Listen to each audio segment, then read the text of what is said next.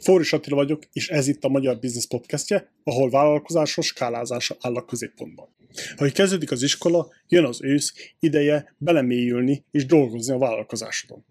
Legyél a főhős a saját céged építésében. Skálázás térképe programunknak az a fő célja, hogy a profi cégépítőket, mint te, felfegyverezzük egy részletes térképpel, hogy nagy bátorsággal, tudással és minél nagyobb önbizalommal tudjál nekivágni ennek a kalannak, hogy te legyél a főhőse a saját cégednek. A skálázás térképek programunk egy hibrid képzés, ami videó, szöveg és rendszeres találkozások alkotják, így minden lehetőséged meg lesz arra, hogy a lehető legjobb minőségű forrás álljon a rendelkezésedre. Szeptembertől indul a Magyar Business Workshopja, ahol szemtől szemben egy kerekasztalnál fogjuk építeni a bosztoni magyar nyelvű vállalkozók szervezeteit. Ha Boston környékén jársz, vagy élsz, akkor gyere el minden második szombat délelőtt. Részletekért látogass a honlapra. Sajnos az élet közbeszólt, és egy pár epizódot nem sikerült időben rögzíteni, így felemás honlappal kezdjük az őszt. Az archívumból csipegettünk egy pár epizódot, és hamarosan friss és ropogós részekkel jelentkezünk. A további részletekért iratkozz fel sallagmentes hírlevelünkre, és kövess minket a Youtube-on, ezzel is segítve a vállalkozásod fejlődését. Ennyi szolgálati közlemény után, most pedig vágjunk bele. Figyelem, pikáns szavak elhangozhatnak, ha gyerek van a közeledben, tekerd le a hangerőt.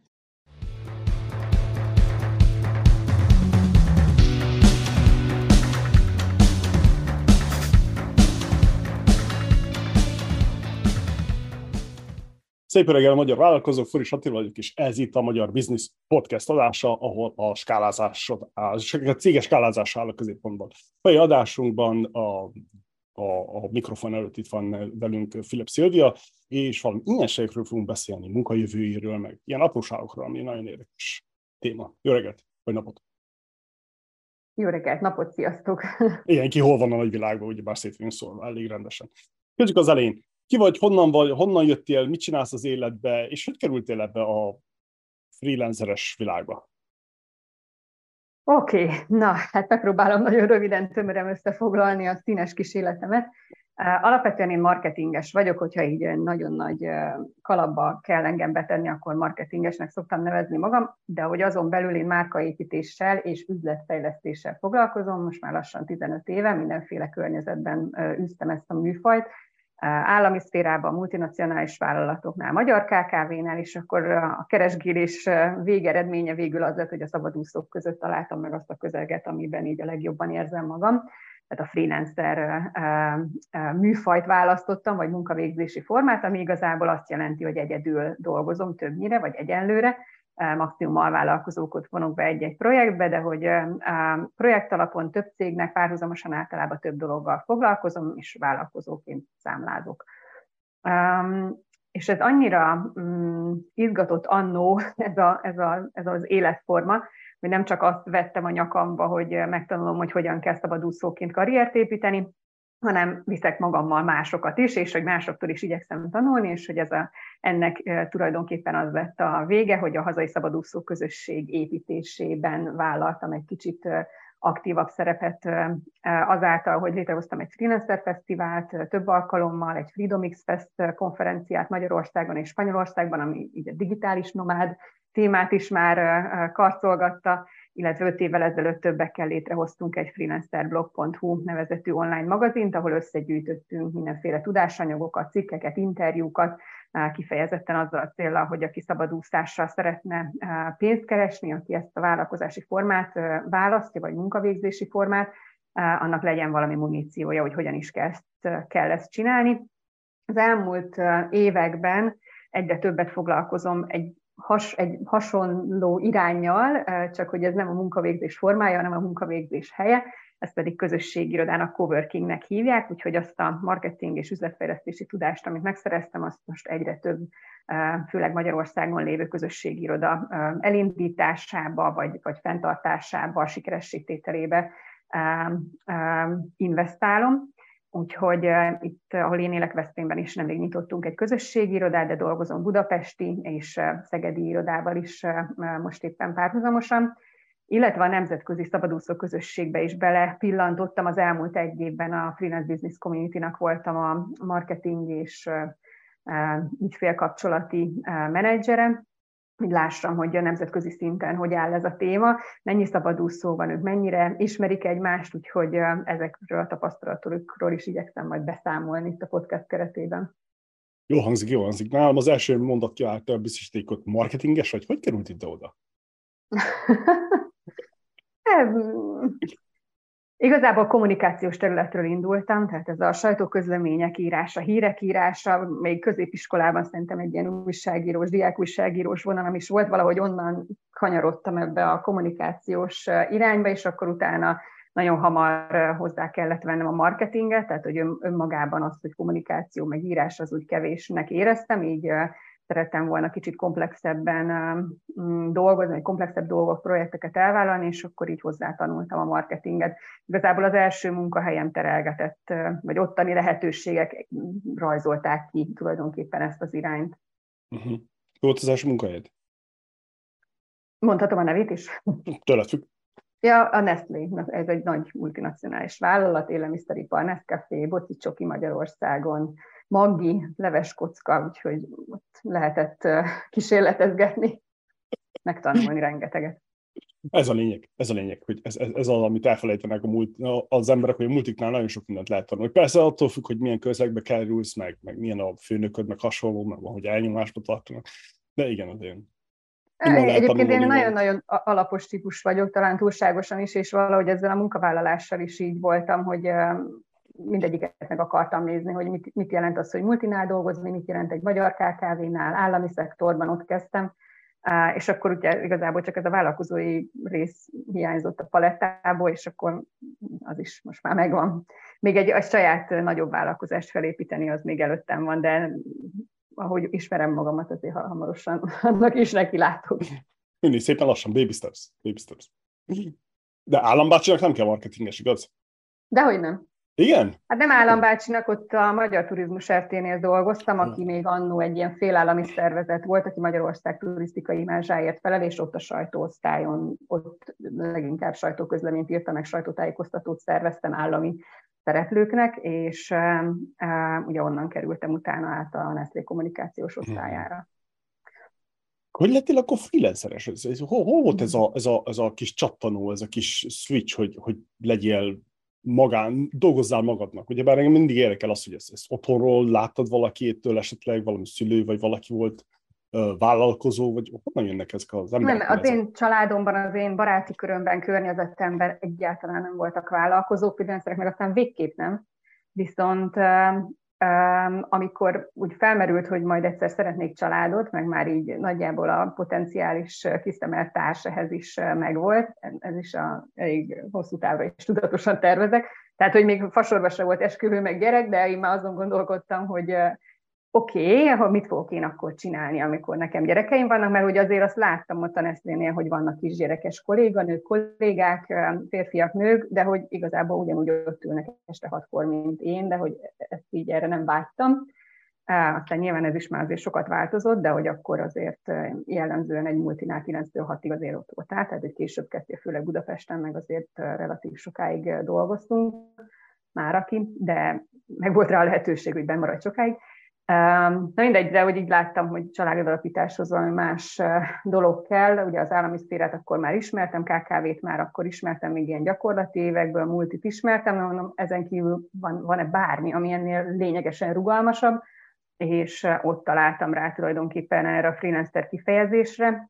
Először még nem is kifejezetten a szabadúsztásra, mint ilyen projekt alapú munkavégzésre, hanem egy nagy nemzetközi online munkaoldalra, ez az Upwork, Ugye ez az egyik legnagyobb ilyen globális online munka oldal, ahol be lehet regisztrálni, Nyilván nem árt, hogyha valahogy legálisan tudod ezt végezni, tehát valami vállalkozói mm, adószámot, vagy egy ilyen bármilyen adószámot meg kell adni, és akkor utána tudsz projektekre pályázni.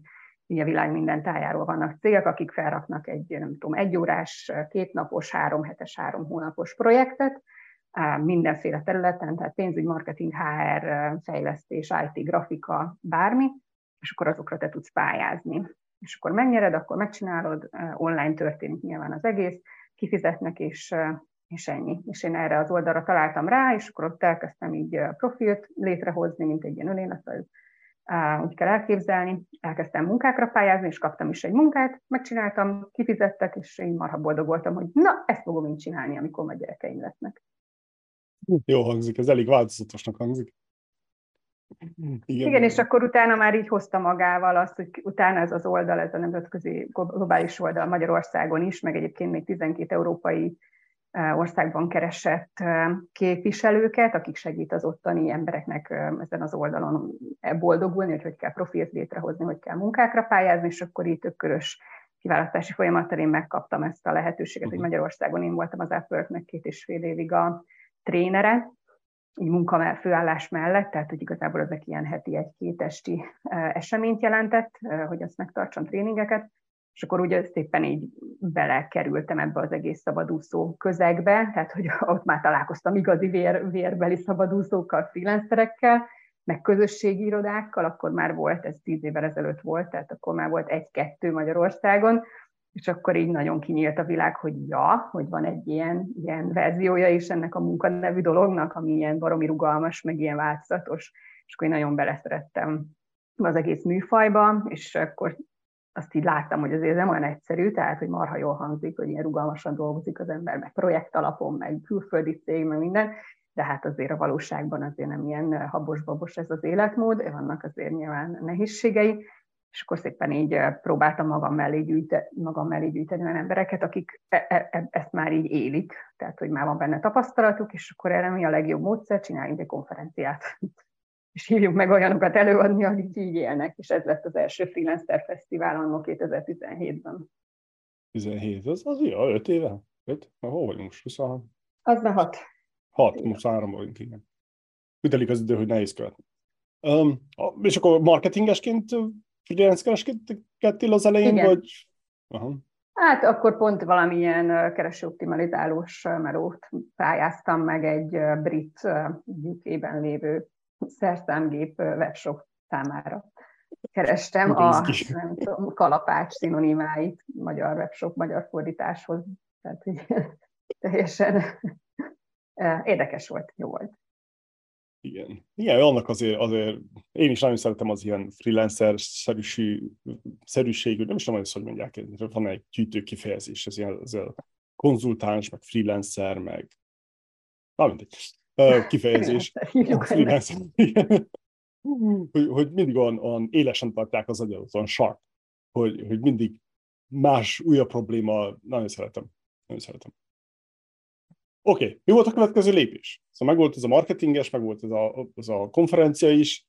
Igen, igazából megvolt ez a marketinges, mert utána eltelt pár év, megszületett egy kislányom, és akkor már én otthon voltam gyesen, akkor már ideje volt, hogy megvalósítsam az álmot, tehát hogy azért tehát én a, nem mertem, tehát ez nagyon sokaknak egyébként hasonlóan nagy nehézség, tehát azért egy főállást, amikor havonta jön a számládra a fizetésed, azt így marha nehéz azt mondani, hogy na jó, akkor én felmondok, és holnaptól freelancer leszek hát azért ezt általában egy ilyen egy-másfél év, minimum egy-másfél éves átmenettel szokták az emberek csinálni, hogy még ott van a főállásban, de már elkezd valamit eh, projekt alapon dolgozni, elkezd építgetni egy ilyen kis eh, szabadúszó vállalkozás mellett, és amikor már, már nem bírja, meg már annyi bevétel van a, a másikból, a szabadúszásból, hogy már így ö, biztonsággal tud kilépni az alkalmazott létbe, akkor ezt meglépi.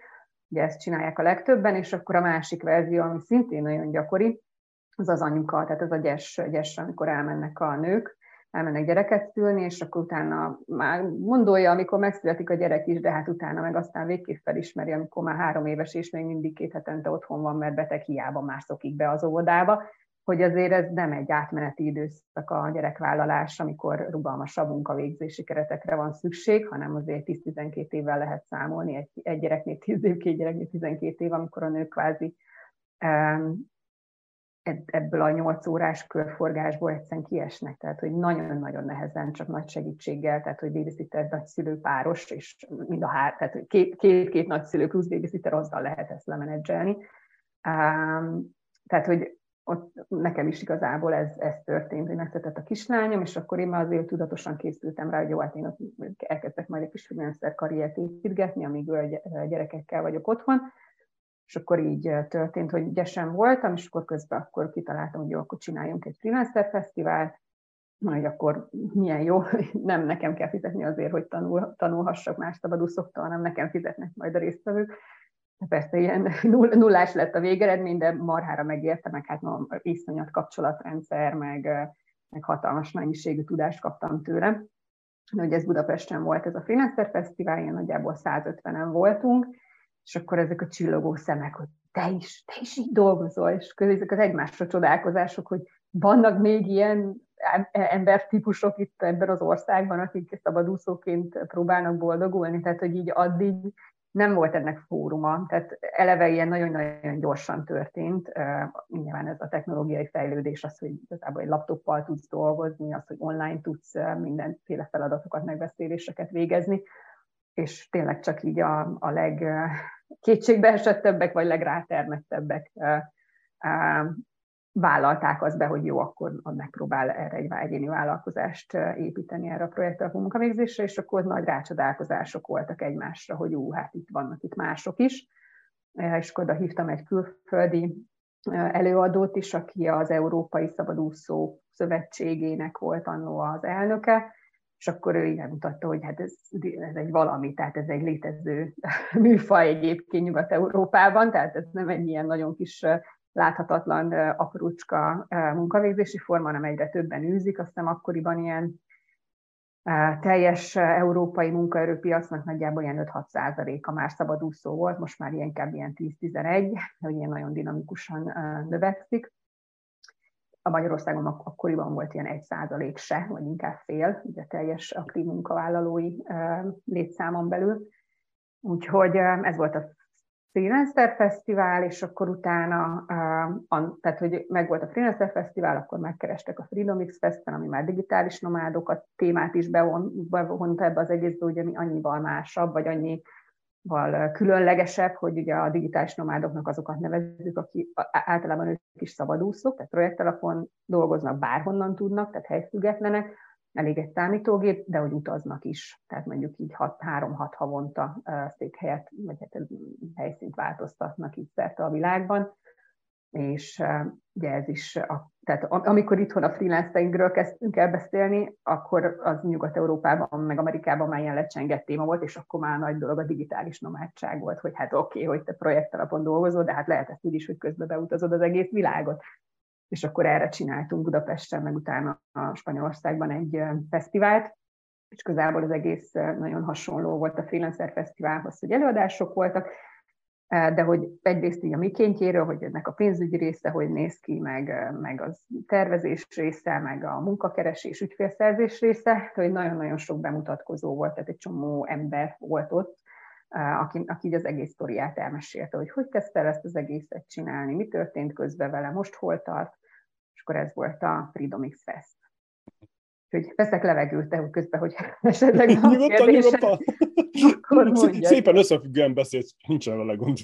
Jó. És akkor ez, ez volt a Freedom X, és akkor ugyanabban az évben, még amikor a 17-ben volt a Freelancer Fesztivál, még abban az évben csináltuk augusztusban Budapesten a Freedom X-et, és ősszel meg úgy akkor jött a Freelancer blognak az ötlete, hogy tök jó volt a Freelancer Fesztivál, az a Freedom X is, hogy tök jó lenne, hogy ezek a tartalmak, amik itt elhangzott, igazából meg lenne örökítve.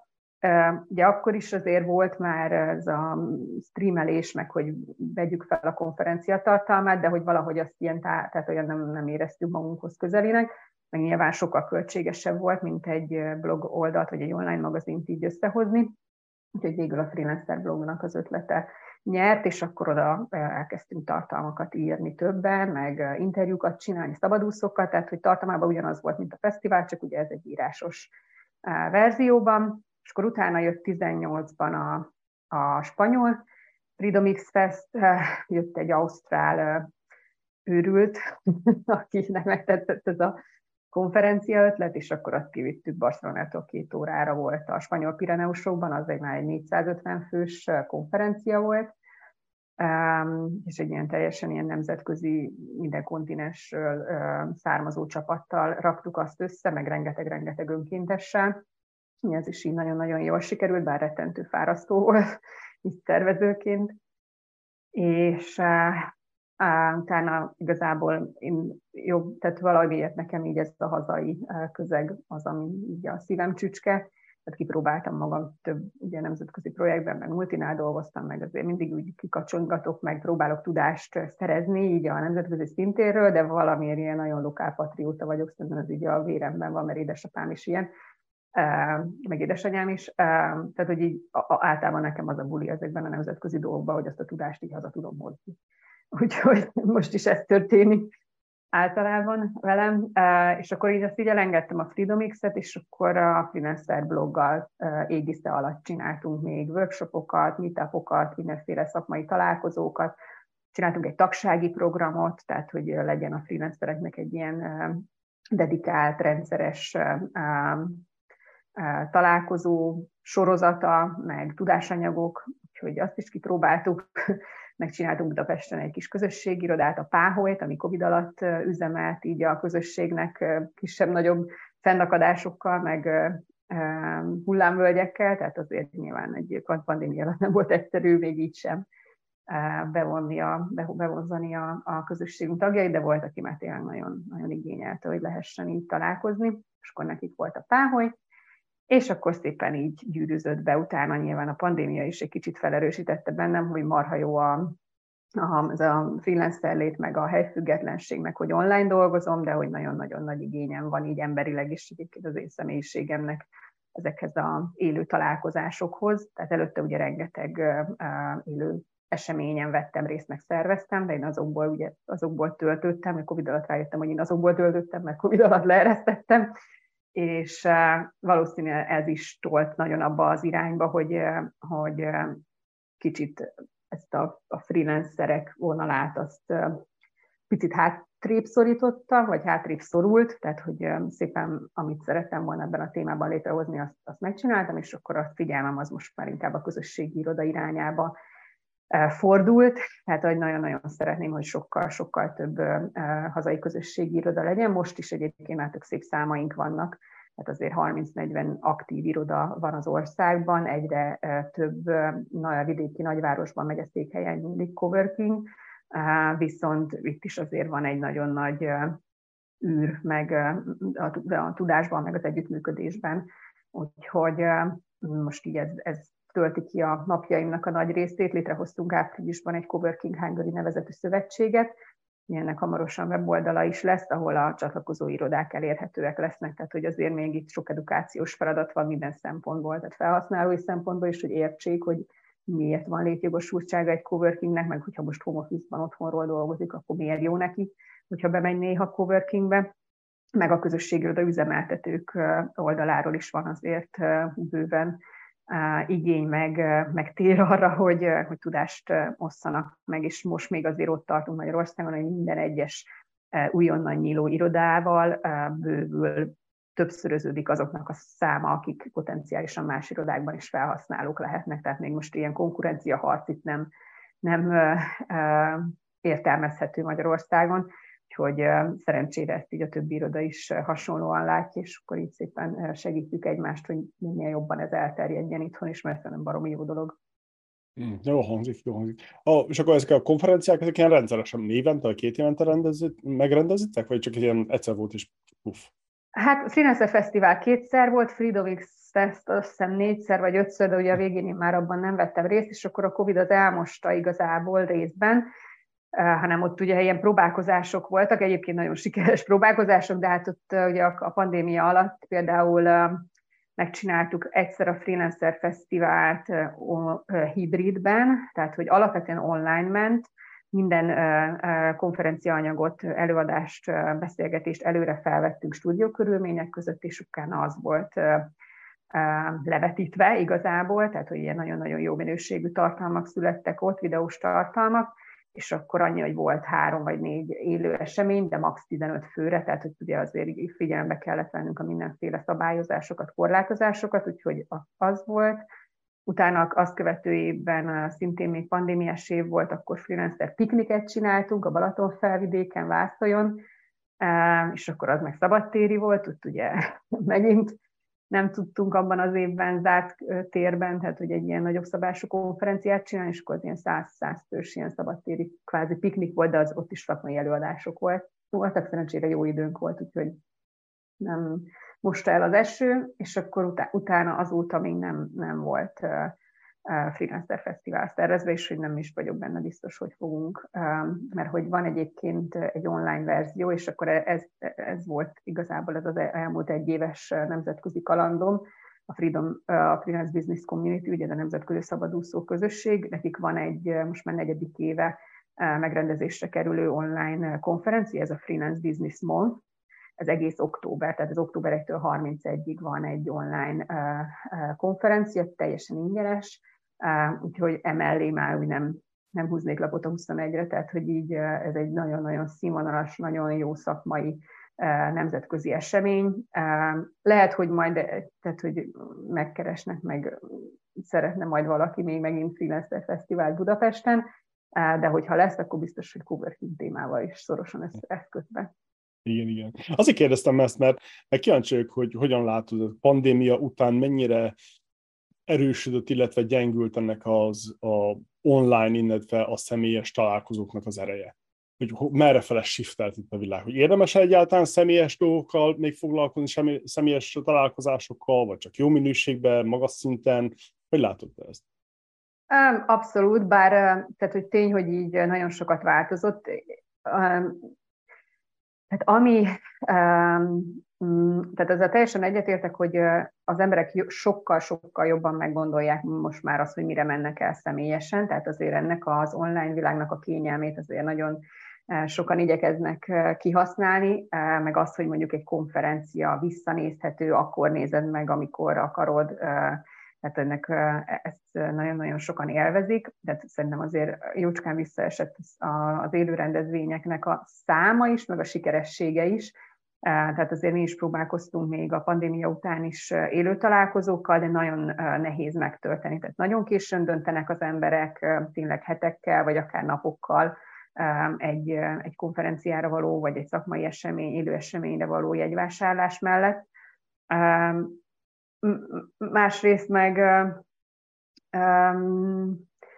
kicsit én azt érzem, hogy a, az elmúlt pár évben mindenkinek lett egy picike kis tömegundora, tehát hogy annyira már akinek ugye jó, de hogy hozzászoktunk ehhez, hogy egyedül vagyunk, vagy max így a szűk családdal vagyunk egy házban, így most egy jó, jó hosszú időszakon keresztül, amíg a pandémia tartott, vagy így nagyon nagy tömegrendezvényekre nem jártunk. Egy koncertre szívesen elmennek szerintem az emberek, de egy ilyen több ezer, több tízezer fős, vagy akár csak egy több száz fős szakmai esemény, az, az ne, valahogy nem, most már nem olyan vonzó. Igaz? Én is azt úgy látom. Én is így érzem, és, de magamon is érzem, tehát sokkal szívesebben szervezek egy 15 fős valamit, egy workshopot, meg, meg, meg akkor inkább egy mélyebb kapcsolódás legyen az ottani résztvevőkkel, mint ez a klasszik ilyen plenáris, leülnek szépen sorba az emberek és néznek valamit. Meg talán kicsit így a technológiai fejlődés, meg ez a um, az egész életvitelünk, meg ahogyan tartalmakat fogyasztunk, az is abból a szempontból változott, hogy sokkal um, most már több, több kell annál, mint hogy ülsz egy székben és nézed egy színpadot. Tehát, hogy um, meg akarja mindenki tartani magának azt a szabadságot, hogy amíg ül a székben és nézi a, színpadot, közben akkor tudjon még e-mailt nézni, meg fel tudjon állni, meg kimenni a konyhába, meg ilyesmi, és akkor ezért is kerültek előtérbe szerintem ezek az online megoldások. Tehát, hogy ha, ha van lehetősége, mondjuk kitalál egy témát, mesterséges intelligencia, most ősszel szerintem a csapból is ez fog folyni, hamarabb fog megvenni egy online konferenciára jegyet, mint egy élőre, az biztos. Én is azt, azt látom itt, hogy, hogy vannak az ilyen uh, online rendezvények, ami mondjuk pár száz dollárba kerül egy, egy jó minőségű valamit, de amikor el akarsz menni egy személyesre, akkor két-három ezer dollárt elkérnek, és akkor plusz a szállás, plusz az utazás, plusz a nem tudom micsoda. Csak az tényleg olyan, hogy, hogy vagy úgy mész, hogy na most kikapcsolódom, vagy nem tudom, össze, ülsz előtte, utána pár napot, hogy kikapcsolódjál, nem tudom, furcsa lett az biztos az egész, hogy... Mondjuk olyan kettős szerint, tehát nekem olyan kettős érzésem van ezzel kapcsolatban, tehát nagyon meggondolják nyilván az emberek, hogy akkor azt a 3000 dollárt elköltik erre, viszont pont azért, mert így nagyon-nagyon az online világ mm, különböző sajátosságai által nagyon-nagyon hígul a mindenféle szakmai tartalom, mondjuk a marketing az kifejezetten egy ilyen terület, hogy ott is nagyon-nagyon híg a szakembergárda, és nagyon felértékelődnek a személyes kapcsolatok. Tehát, hogy az a 3000 dollár valószínűleg dúsásan megtérül egyébként a nap végén, hogyha ott egyébként érdemben tudsz megfelelő emberekkel kapcsolódni, potenciális ügyfelekkel például, vagy potenciális együttműködő partnerekkel. Tehát, hogy ott, amikor találkozol valakivel személyesen és szimpatikus vagy, ott, ott már nem rúgna labdába melletted más szakember, ha csak nem tiszteres áron dolgozol. De hogy tehát Na, tehát hogy a kettős, tehát az emberek vágynak nyilván a kényelemre, meg az online dolgokra, de hogy nagyon felértékelődnek a személyes, élő, valódi kapcsolódások.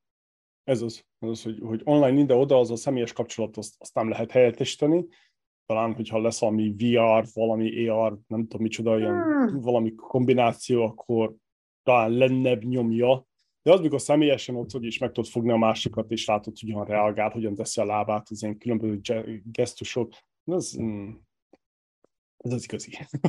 Hát igen, azért ez a bizalomról szól. Tehát, hogy ez az egész technológiai forradalom, különösen a mesterséges intelligencia egy ilyen nagyon nagy, nagyon nagyfokú bizalmatlanságot is hordoz magában, és hogy éppen ezért, amikor viszont ilyen nagyon kézzelfogható, nagyon egyszerű bizalmi kapcsolat születik, egy tényleg az, hogy belenézel a másik szemébe és érzi az illatodat, meg a kisugárzásodat, az, az mindent visz, tehát ez rettenetesen felértékelődik, és na, nagyon kíváncsi leszek itt hoz a jövő. Igen. Meg a másik dolog, ami, ami számomra lehet, hogy csak én látom ilyen, ilyen szélsőségesnek a dolgokat, ami fontos, hogy sokszor, hogy még ha online is van, fel se iratkozom, hogyha például utólag nem tudom megnézni. Tehát bármikor közbejöhet, bármi, tudom én, bocsánat, de mindig szarikok hogyha valamit, főleg amikor egy-két-három gyerek van a családban, és, és bizniszek, és nem tudom micsoda. És akkor szeretem azt mondani, hogy hé, hogyha akkor, akkor rá, mit tudom, egy hét rá, vagy két akkor tudom én reggeli közben bekapcsolom, meghallgatom, vagy séta közben, akármi. Megvan ez a flexibilitás, amit megint élőben ez nem nincsen meg, kivéve, hogyha felveszik élőbe, és akkor utólag rendelkezésedre, de ez viszont nem jellemző, legalábbis nem láttam, nem hiszem. Mindenféle próbálkozások vannak. Én most, am, amiben részt vettem, az egy AI, mesterséges intelligencia kurzus kihívás volt három hetes, és szerintem az marha okosan volt összerakva, tehát viszonylag alacsony volt a belépő díj, vagy így a beszállási költség, és viszont az van, hogy most 21-én vége lett, a, vagy 20-án vége lett a, az egésznek, és három napon van, hogy amit esetleg eddig nem pótoltam, vagy nem néztem meg, ugye minden nap volt legalább egy másfél órányi tartalom, amit eddig nem néztem meg, az 23-ig nézhetem meg, utána, utána viszont, ha el akarom érni az egészet, akkor meg kell vennem egy háromszoros áron a csomagot, és tök okosan van nem kitalálva. Ilyen business modell szempontból. Érdekes. Na, nagyon alacsony volt a belépési díj, és akkor, tehát, hogy ahhoz képest úgy többnek tűnik persze ez a háromszoros díj, de az még mindig egy, egy olcsó konferencia ára, és akkor nyilván az, az elején megnézte az ember, hogy igen, jó minőségű, tutira nem fogom 23-áig ledarálni az elmúlt három hét elmaradását, úgyhogy hát kicsit többe fog kerülni, de még így is úgy érzi az ember, hogy árérték arányban megéri. Hm. Ez is érdekes. Igen, annyiféleképpen lehet ezt csűrni, csavarni, hogy világ vége. Hm. Jó, ja, igen, okay. valahogy ezt azt látom, hogy ez a másik módszer, ami szintén nagyon elterjedt az utóbbi időben, amikor ezt csak úgy hívom, hogy színpadról eladás, tehát amikor ugye van valamilyen ingyenes egy-két órás, tehát hogy egy viszonylag minimális tartalom, de nyilván jó minőségű, de ott van egy ilyen time limites, egy ilyen időhöz kötött, tudom én, ma éjfélig, holnap éjfélig veheted meg ennyiért, meg ennyiért, hogy azok már sokkal kevésbé hatékonyak. Tehát, hogy pont így a, a higulás miatt, amit említettem, hogy nagyon-nagyon sokféle tartalom nagyon változó minőségben érhető el, mert sokkal több megerősítés kell most már az embereknek, hogy igen, ezért ez, ezt megéri megvenni, és hogy már nem, sokkal nehezebb már őket motiválni egy ilyen szűk határidővel, mint korábban, aminek én egyébként marhára örülök, mert nem, nem, nem szeretem ezt a színpadon adás műfaját, de, de nem is hatékony is már szerencsére. Hát igen, az elég, elegünk volt ebből az upsale-ből már mióta az internet létezik, szinte létezik ez az upsale, úgyhogy igen, az biztos. Oké, okay. esetleg valami más jó tanács ezzel kapcsolatosan, vagy menjünk tovább? Menjünk tovább. Okay. Következő kérdés. Oké. Okay.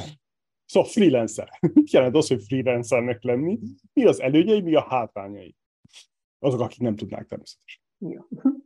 Tehát szabadúszó az olyan állatfajta, aki alapvetően vállalkozó, tehát egyéni vállalkozó, tehát hogy saját maga felel a, a, a bevételeiért, a kiadásaiért, annak az adminisztrációjáért, a szerződéseiért, az ügyfélkapcsolataiért, tehát hogy ez egy tényleg egy teljes körülön saját magad által menedzselt vállalkozás. Viszont a klasszikus értelemben vett vállalkozáshoz annyi sajátossága van, hogy a freelancerek általában egyedül dolgoznak, tehát hogy nincsenek alkalmazottaik, csak a saját munkájáért felel.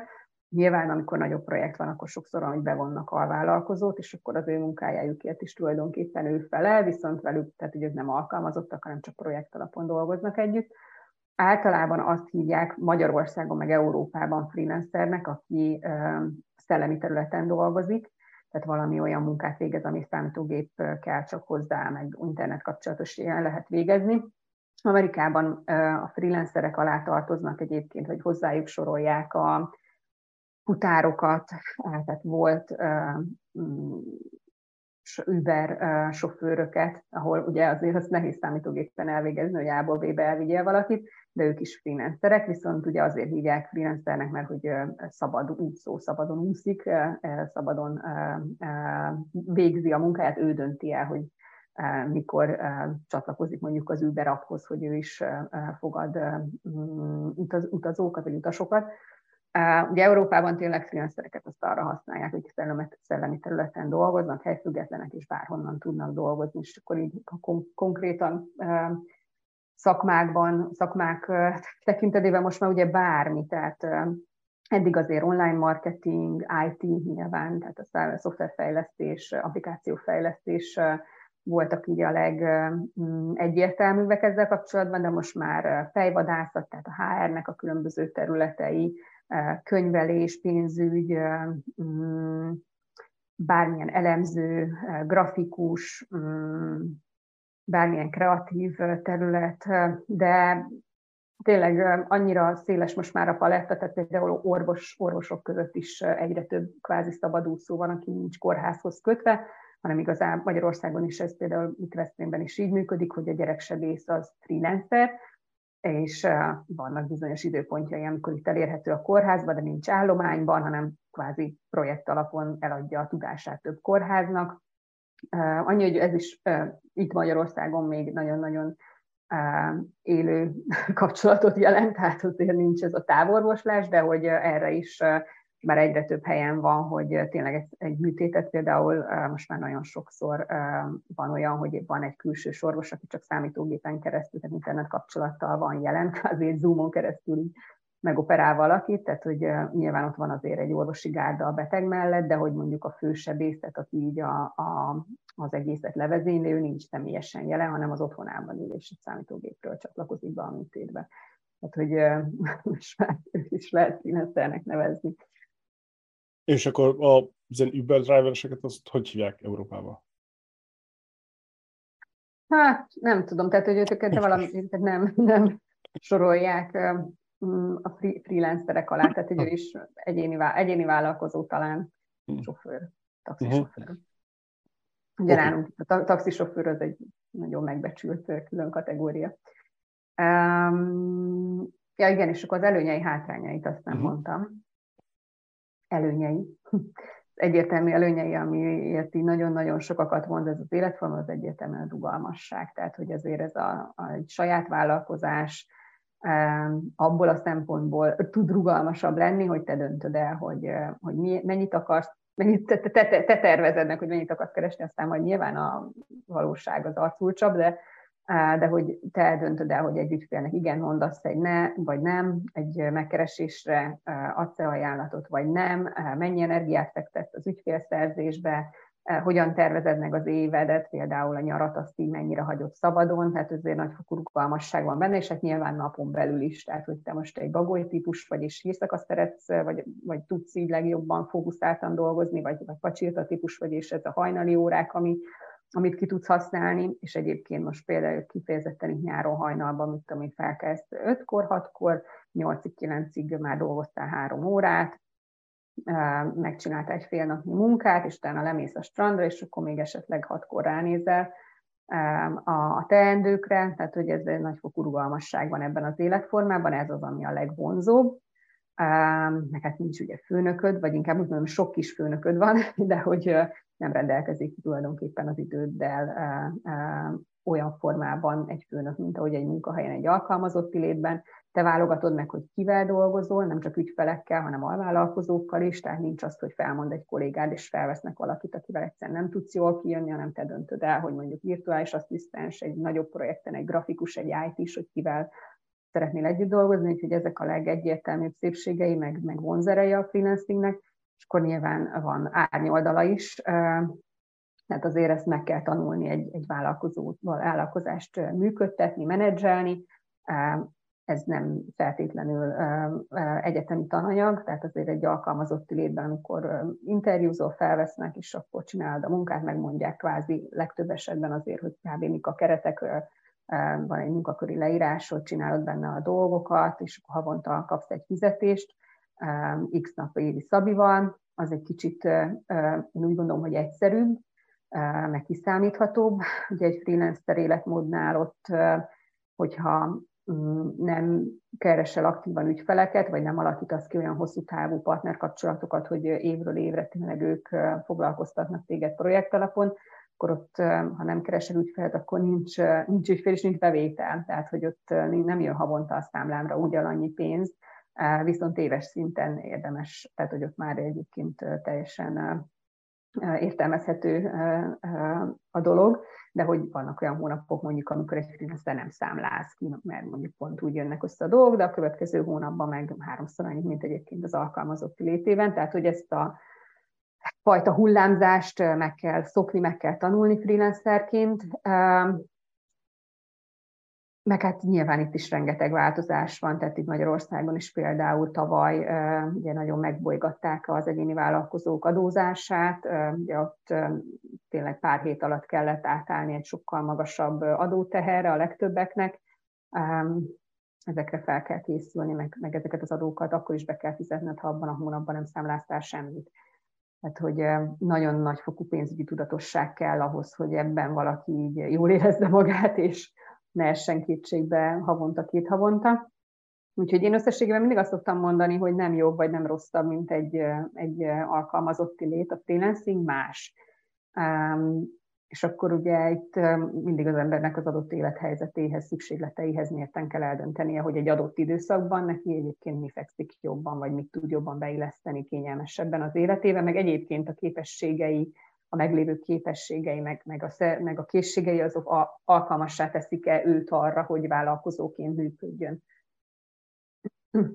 Mert ugye ez is sokszor van, hogy egyébként az élethelyzetéhez tökre passzolna ez a rugalmasság, meg, meg nem akar mondjuk, tehát tényleg igazából ő egy félállást keres, de az, az nagyon-nagyon kevés még mindig Magyarországon, egy rugalmas félállást, és akkor jó, akkor helyette opció lehet a freelancing, de hogy egyébként nem, tehát hogy nincsenek meg azok a képességei, meg, vagy, vagy nem is tud most időt, energiát szánni arra, hogy azokat erősítse, ami által ilyen könnyed és nem, nem stresszes lesz neki a szabadúszás, meg a vállalkozói lét.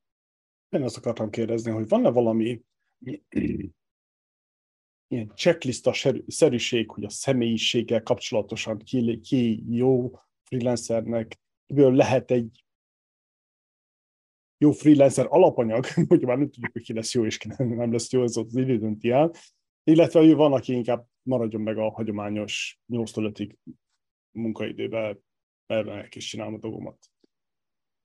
Azt hiszem írtunk valamilyen cikket a freelancer blogra még annó, most hirtelen nem jut eszembe a pontos címe, meg linkje, de szívesen megkeresem majd, de igazából tehát minden, mind, az egésznek az alapja az önismeret, tehát azért legyék képbe magaddal, tehát hogy aki ezzel nem foglalkozik rendszeresen, meg, nem nincs tisztában azzal, hogy mik az, mik, a, mik az erősségei, mik a gyengeségei, akkor az már így e, e, nagyon, nagyon messziről indul.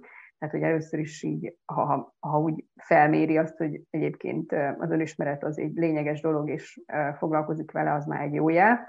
És akkor onnantól kezdve, hogyha ebben az önismeretben ő úgy látja, hogy ő egyébként egy önálló típus, tehát hogy munkahelyen is általában az, aki önállóan végzi a, a feladatait, tehát hogy attól ő lehet jó csapatjátékos, de hogy így nem, nem esik nehezére saját magának határidőket szabni, saját magának lebontani például egy, egy hosszabb távú céllal kapcsolatban a feladatokat, meg határidőket hozzárendelni.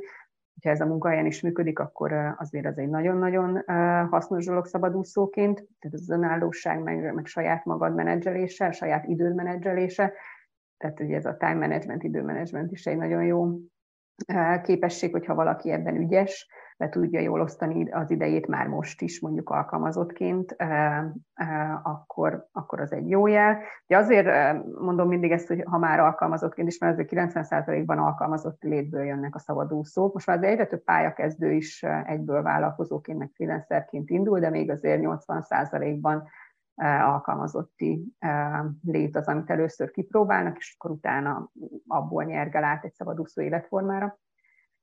Úgyhogy az önállóság, time management, ez a nagy, nagyfokú tudatosság, és kifejezetten a pénzügyi tudatosság, tehát azért ott nagyon könnyű elvérezni, és ez kifejezetten a vállalkozás menedzsmentjével kapcsolatban, tehát hiába ez egy egyszemélyes vállalkozás, ugyanazok a nehézségei vannak, mint egy hagyományos értelemben vett a fejünkben lévő vállalkozásnak, tehát ott ez azért adófizetési kötelezettség van minden egyes hónapra, lehet, hogy az egyébként tömbösítve van, és egy év, év végén fizetett ki, vagy negyed évente, de hogy arra a pénzügyi tartalékot kell képezni.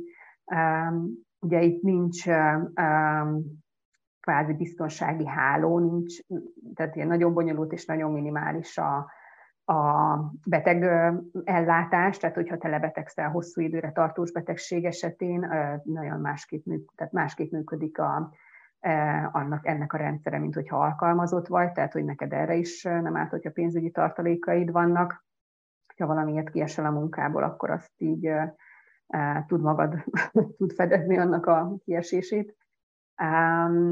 Úgyhogy ez a tudatosság szerintem még ami nagyon-nagyon fontos a változás tűrő képesség, vagy így a, a igen, tehát ugye a, annak az, az nem árt, hogyha e, így jó, jó szinten van, mert hogy vállalkozóként tényleg így nagyon-nagyon-nagyon sok változás írja az embert. Alkalmazottként én úgy vettem észre, amikor tényleg 8-9-10 évig dolgoztam alkalmazottként, hát ott azért sokkal kevésbé érzed meg a, az aktuális politikai, társadalmi, gazdasági változásokat, tehát ott tulajdonképpen lemenedzselik helyette, de az inflációt is, mert hogy béremelést kapsz a legjobb helyeken legalábbis, mert ott azért ez így történik veled, vállalkozóként neked kell árat emelned, tehát hogy neked kell észrevenni, hogy ha ez már így nem lesz okés, és akár évközben azért ehhez is kell így bátorság, meg tapasztalat, hogy, hogy évközben azt mond mondjuk, nem tudom, júniusban az ügyfeleidnek, hogy oké, okay, most 20%-ot emelek, és jövő hónaptól 20%-kal többet számlázok, mert gyerekek, ez az infláció van, és muszáj. És hogy e, e, ez, ezzel is így, tehát e, nem sok, sok bátorság is kell hozzá. Ennyi a lényeg. Csak gyakorlatilag ugyanazt mondtad el, mint a vállalkozóknak, meg startupereknek szoktam mondani, hogy... Hát ugyanez egyébként, tehát a szabadúszó lét sem másabb, mint bármilyen vállalkozói lét, csak esetleg a számok a nap végén picit alacsonyabbak, mint egy klasszikus vállalkozásnál, de én azt látom egyébként, hogy nagyjából hasonló az, amit össze tudsz hozni freelancerként, mint amit alkalmazottként. Tehát, hogyha egy jó minőségű munkavállaló vagy, amire most a piacnak szüksége van, akkor ugyanazt, vagy nyilván többet is, meg kevesebbet is, de hogy nagy, nagyságrendileg ugyanazt tudod freelancerként is összehozni, csak a saját szabályait szerint. Tehát, hogy azért az sok-sok-sok-sok-sok mm, példát láttam magam körül, ott mindig van valami trükk, vagy valami, az esetek 90%-ában valami mm, nem annyira egyértelmű és legális dolog, amikor egy freelancer több százmilliós bevételt tesz Tehát az már, egy, az már egy komplet vállalkozás, ahol mondjuk alkalmazottai vagy nagyon stabil alvállalkozói vannak, akinek egyébként pénzt fizet ki. Tehát, hogy amikor ilyen egyszemélyes vállalkozó vagy, hát ott, ott én úgy gondolom, hogy azért nehéz mondjuk egy ilyen 30, vagy a magyar forintban egy ilyen 30 milliós árbevételt megugrani. Tehát az, azt látom, hogy az adja nagyon maximum, és kifejezetten egyébként ilyen technológiai területen IT-ban. Hát ez nagyjából ez a mostani mondjuk ilyen bérekkel számolva, ez a 10 millió alatt az, amit így freelancerként szerintem általában az emberek tudnak összehozni. Ja, az igazság az, hogy éve, csapat kell... Évente. Bocsánat. Mondj csak. Azt mondtam egyszer, hogy, hogy egyszerűen a, a, ahhoz, hogy magadat tudjad skálázni, az egy csapat kell. Szóval előbb vagy utóbb eléred azt a plafont, amikor már nem tudsz többet, és túl nagy teher, teher van a, a válladon, tényleg lebetegszel, valami közben jön, nagy Isten, akkor az egész kártyavár összeomolhat. Elég hamar még hozzá, mert ugyebár mindig jön a másik a helyedbe.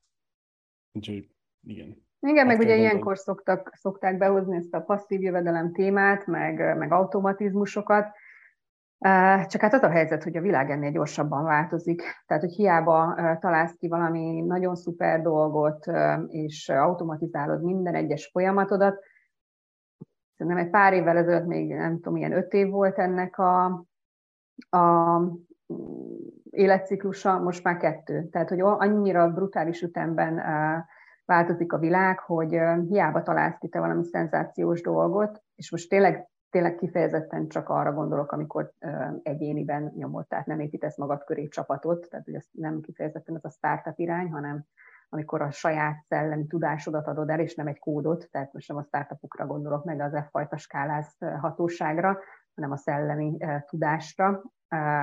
Tehát, hogy ott nem nagyon nehezen tudsz ilyen hosszú távon fenntartható passzív jövedelemre szert tenni.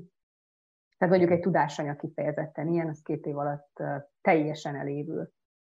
Szerintem bármilyen területen most már. Igen, igen, nagyon kevés van az, amelyik, amelyik örökké tartó, idézőjelbe örökké tartó.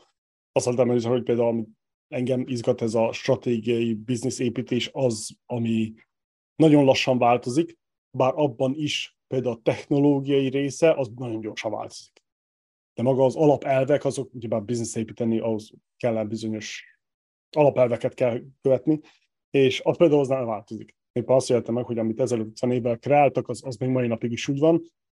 Viszont tényleg az, hogy technológia, hogy most mit használsz, milyen eszközöket használsz, automatizáláshoz például, vagy akármilyen marketing, hirdetés, akár konferenciákra, hát itt beszéltünk legalább egy fél, éven, fél órán keresztül, mennyire változott az elmúlt 5-6 évben.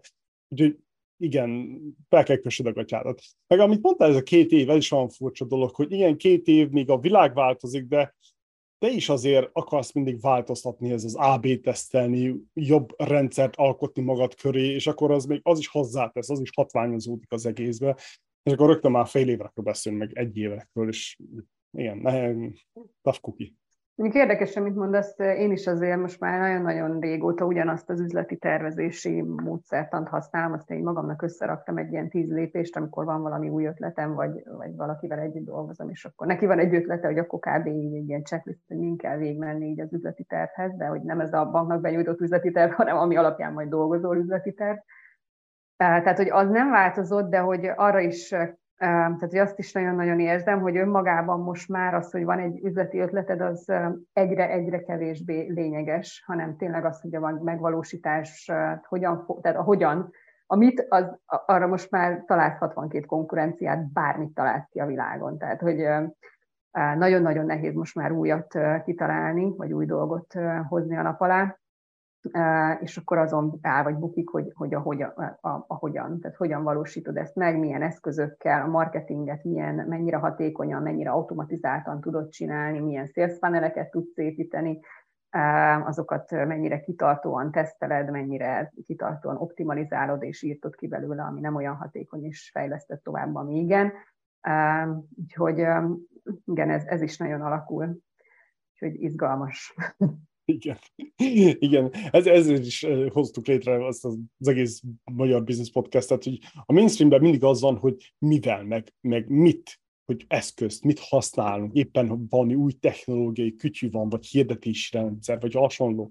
Viszont ebből mindig kimarad az, hogy, hogy hogyan, milyen alapelveket használsz, és milyen alapelvek alapján teszed, rakod össze ezeket a kütyüket, és alkot neked egy rendszer. Na erről viszont nagyon kevés sztori van, és ebbe van az eszenciája az egész biznisznek, vállalkozásnak, freelance keresésnek, hívjuk, ahogy akarjuk.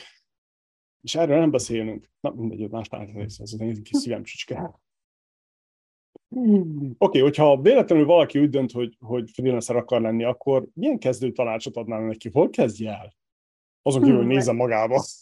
Ja, meg legyen egy fél évnyi vagy egy évnyi megtakarítása. Most nem a múlt, tehát nem, a, nem feltétlenül a mostani fizetését kell alapul venni, hanem hogyha nem úgy jönnek össze a dolgok, akkor meg havonta úgy a minimumot azt nem árt, ha az ember tisztában van vele, hogy a minimum megélhetési költsége mennyi, tehát hogy legyen hol laknia, meg legyen mit tennie, szorozza meg hattal, vagy ha ilyen nagyon biztonsági játékos 12-vel, és akkor úgy kell elindulni egyáltalán, vagy eleve főállás mellett, tehát hogy nem mondasz fel, hanem elkezdesz építgetni valamit. Ugye ez a legfontosabb tanácsom, mert ugye egyébként még aki alkalmas rá, az is sokszor ezen bukik fel, hogy ó, hülye a főnökön felmondok, holnaptól freelancer leszek.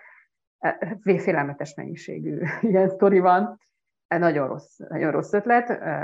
Oké, okay, hogy a főnököd, kezdj el építeni el te főállás mellett egy vállalkozást, és akkor majd, hogyha már az összejött, akkor fel lehet mondani, mert egy csomóan tényleg ezen buknak el, hogy túl hamar lépnek ki, és nincs anyagi tartalékuk, és azért egy, tehát hogy ez sem egyik napról a másikra megy általában, hogy beinduljon egy, egy ajánlói rendszer, tehát azért a szabadúszók zöme még mindig ajánlásból kapja a nagyobb projektjeit, tehát ott se úgy megy, hogy te elkezdesz egy Facebook hirdetést tolni, hogy te vagy a világ legjobb marketinges, és akkor másnaptól majd jönnek a megkeresések, és akkor ezt mondhatom HRS-re, informatikusra, bárkire, hanem azért van mögötte egy, egy kapcsolatrendszer, egy személyes márkaépítés, és azért az idő még beérik. Úgyhogy ez egyik, egyik tanács az, az anyagi tartalék, meg hogy azért készülni arra, hogy 6-12 hónap lesz, mire mondjuk ugyanarra a szintre el tudsz jutni, mint amennyit most mondjuk alkalmazottként, és egyébként a, a piacon a valódi értéket szerint ti fizetésedet így eléred. Úgyhogy ez az egyik. A másik, ugye most kétféle, Magyarországon legalábbis kétféle adózási forma az, amit így a freelancerek előszeretettel használnak. Az egyik az a kata adózás, ami havi 50 ezer forint. Annyi szépséghibája van, hogy így cégeknek nem számlázhatsz, csak magánszemélynek, viszont egy csomó coach, tanácsadó, akár pénzügyi tanácsadó, aki freelancereknek dolgozik, csak tud magánszemélynek számlázni úgyhogy egy rész, egy freelancerek egy részének ez megoldás, de azért az öme az kénytelen volt tavaly augusztusban az általányadóra átváltani, ami azért egy magasabb adóteher, még a legjobb esetben is azért nagyjából olyan 80 ezer forint havi adóval kell kalkulálni, és akkor nyilván a, ugye ott a fizetési kötelezettsége is van az emberkének, ott, ahogy minél többet keresel, annál több adót fizetsz, tehát ott már a, az általányadónál nagyon-nagyon hasonló az adóteher, mint egy alkalmazotti létnél.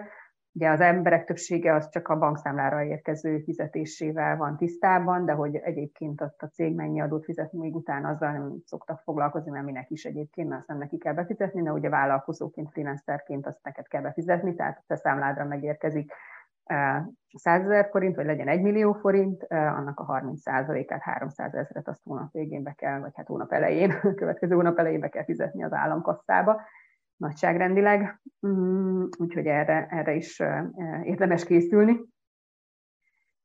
És akkor, mm, hát nem is tudom, milyen, milyen jó tanács van még. Érdemes minél hamarabb freelancer közösségekhez csatlakozni. Tehát akár így, amit említettem, ez a Freelance Business Community, meg októberben a Freelance Business Month, meg hát nyilván hazabeszélek, de hogy ami a közeledben van coworking iroda, azt tessék minél hamarabb felkeresni, minél többet. Lehet, hogy az első az nem lesz a te közeged, mert nem szintik annyira, vagy nem jól érzed magad, de majd a második igen mert hogy annyira gyorsan változik körülöttünk minden szempontból a világ, nem feltétlenül csak környezeti szempontból, hogy itt mindenféle időjárási körülmények vannak, hanem politikailag, gazdaságilag, mm, társadalmilag, és ezeket a változásokat a lehető legegyszerűbb, meg leghatékonyabb úgy lemenedzselni, hogy egy közösség tagja vagy, akik szintén vállalkozók, és megbeszéled velük egy ebéd közben, hogy egyébként most én ez az elakadásom mit javasoltok, vagy ti ezt hogy oldottátok meg, és én ezért vagyok egyébként ezeknek a coworkingeknek a nagy rajongója, mert hogy itt ez történik nálunk is Veszprémben a, a közösségi irodában, hogy most is például ebédnél mindenki elmondta az aktuális kihívását, vagy elakadását, és akkor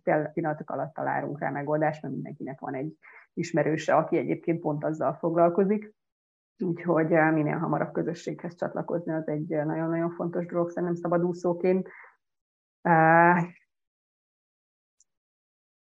A harmadik meg, hát ez is ilyen tervezés téma, tehát nyilván az első az a pénzügyi tervezés, de hogy nagyon-nagyon fontos, hogy így szakmailag is, meg így az e-, emberi oldalát is megtervezd ennek a freelancingnek. Tehát, hogy pont az lenne a lényeg ennek a szabadúszó életmódnak, hogy rugalmasabb, de hogy ez csak akkor élvezed, ha tudatosan megtervezed.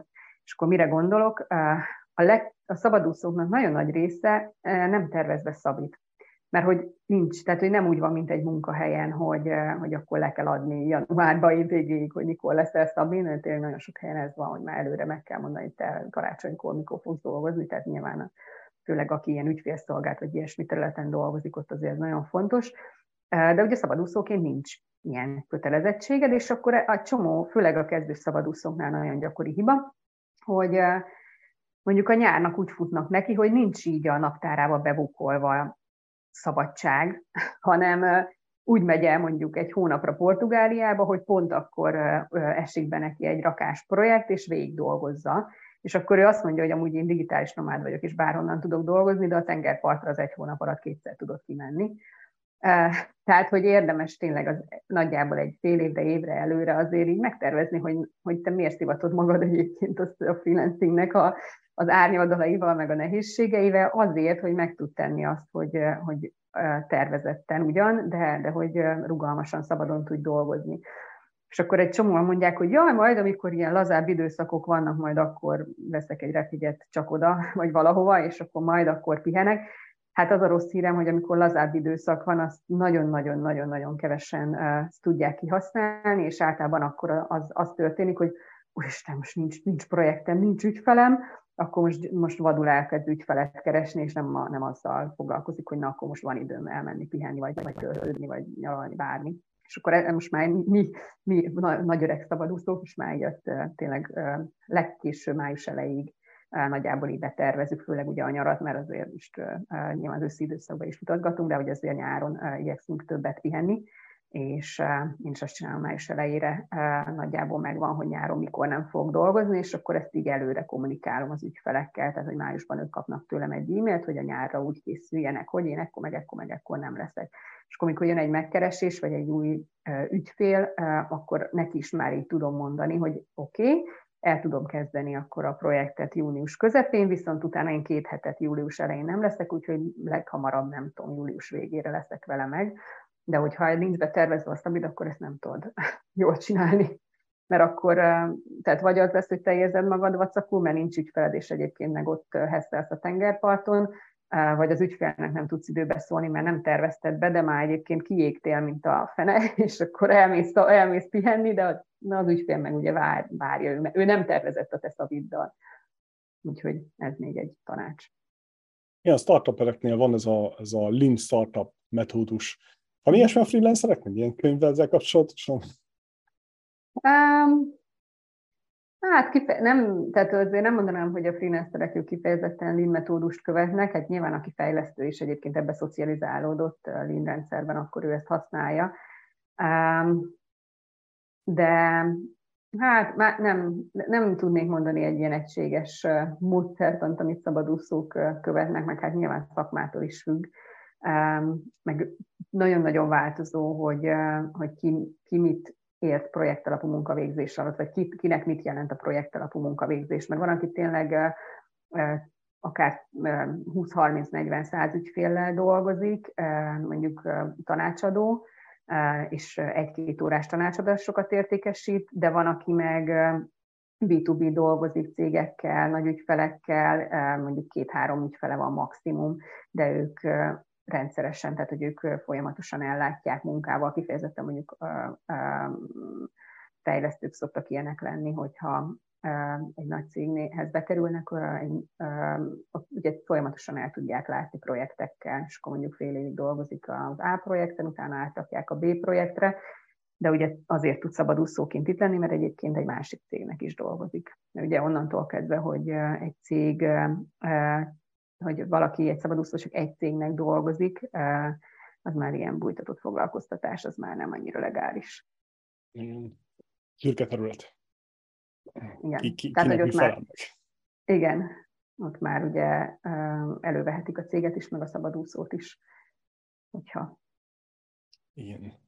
A következő kérdésem, témám, hogy, hogy ez a coworking irodával, ez, ez honnan, hallottuk, hogy honnan jött az ötlet, de például honnan tudtad, honnan érezted, hogy van erre piac?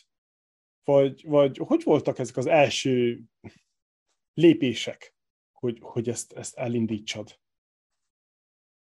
Uh, igazából, ahogy a szabadúszókat egyre jobban megismertem, uh, meg ezt az egész közeget, akár itthon, akár nemzetközi szinten, meg nyilván magamon is tapasztaltam, hogy uh, ugye a szabadúszók zöme otthonról dolgozik, vagy helyfüggetlenül bárhonnan, de hogy uh, valami olyan helyszínen, amit ő választ, de, de kifejezetten az az otthon dolgozás nagyon-nagyon magányossá tud válni, meg nagyon inger szegény egy idő után, és tehát, hogy egyrészt volt egy ilyen emberi oldala, hogy ezt így láttam magam körül, hogy, hogy kell, hogy legyen egy, egy fizikai tér, ahol, ahol, ahol azért oda lehet menni, és hogy nem feltétlenül csak a konferenciákra várni, ami évente mondjuk kettő-háromra mész el, hogy na majd ott közösségi élményben lesz része. Tehát, hogy volt egy ilyen emberi oldala, hogy éreztem, hogy erre valószínű van igény, és akkor nyilván volt egy nagyon erős megerősítés, amikor Magyarországon is találkoztam már ilyen irodákkal.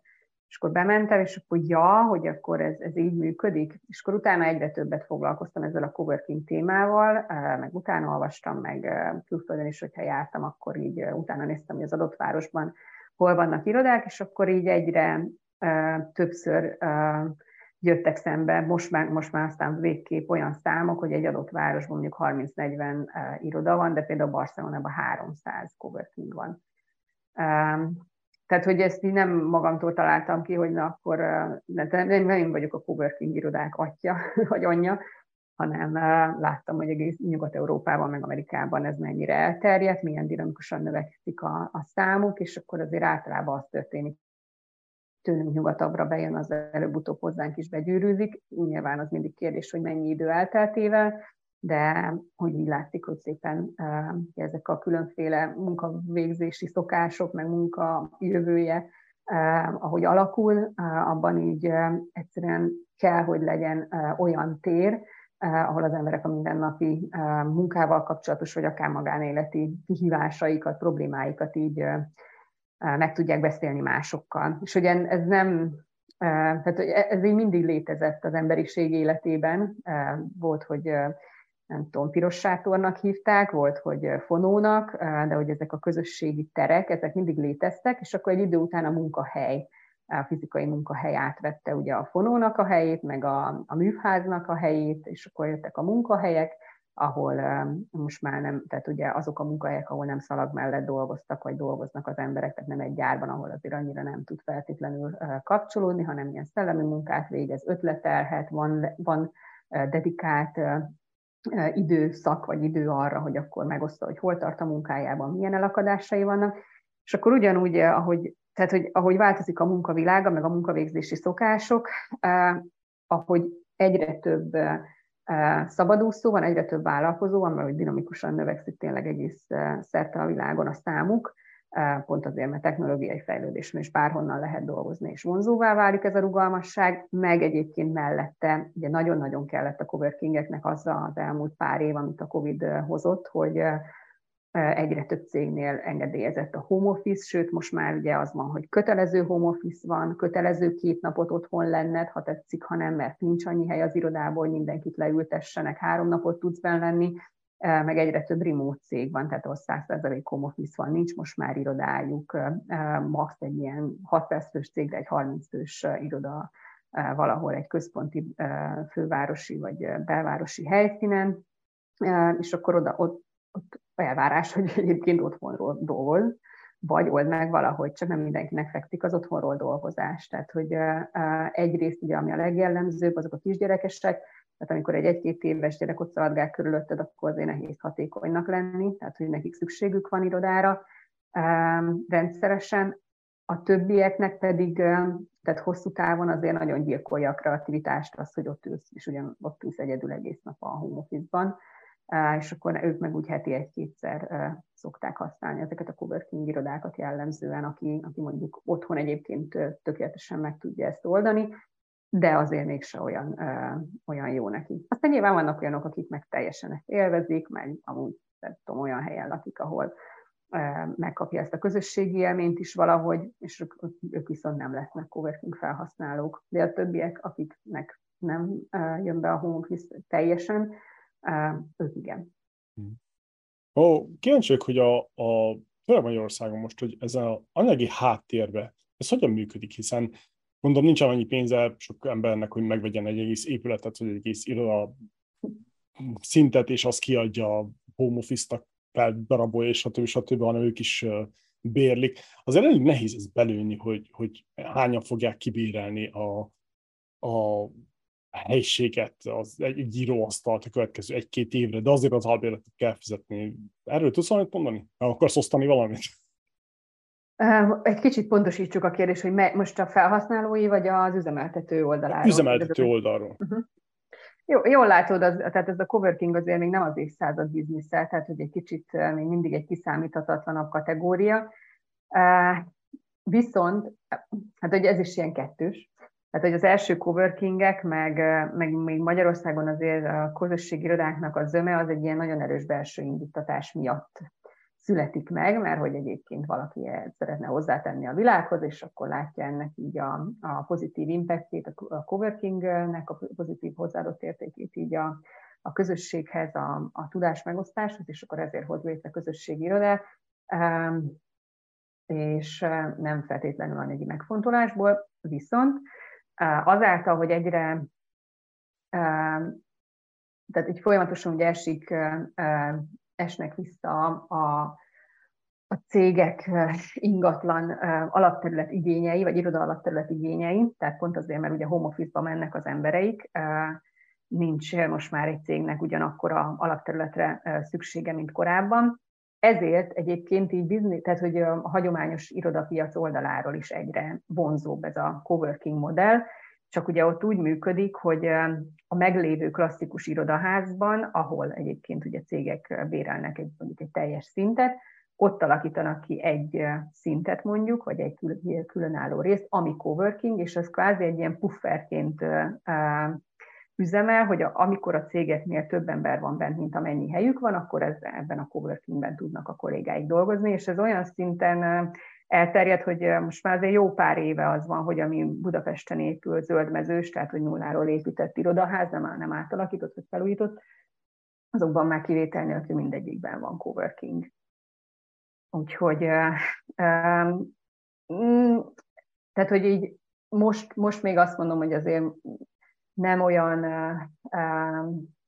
most még akinek van egy saját ingatlana, valószínűleg még jobban jár, hogyha első körben megpróbálja egy cégnek fixen kiadni, csak ugye most már ez is ez se olyan egyszerű, tehát mondjuk, hogyha olyan irodatere van, ahol egyébként mondjuk négy darab 5-6 fős cég fér el, arra már nem biztos, hogy piaci áron talál bérlőt, mert egy 4-6 fős cég már nagyon kétszer is meggondolja, hogy kellene irodát fenntartania főleg, hogy egyre több helyen van coworking, mert, egy, mert otthonról mindenki tud dolgozni, most egy 4-6 fős cégnek, mondjuk itt Veszprémben, nem tudom, 3-400 ezer, 500 ezer forint biztos van egy havi bérleti díj, hogyha saját irodát akar, hogyha a coworkingbe jön, akkor az ennek a töredéke annyi, hogy akkor nem minden nap lesznek benn, hanem csak heti két napot tudnak így együtt dolgozni, de találkoznak, építik a céges, meg csapatkultúrát, ötletelhetnek élőben, tehát megvan ez a személyes kapcsolat, viszont sokkal kevesebbe kerül, mint hogyha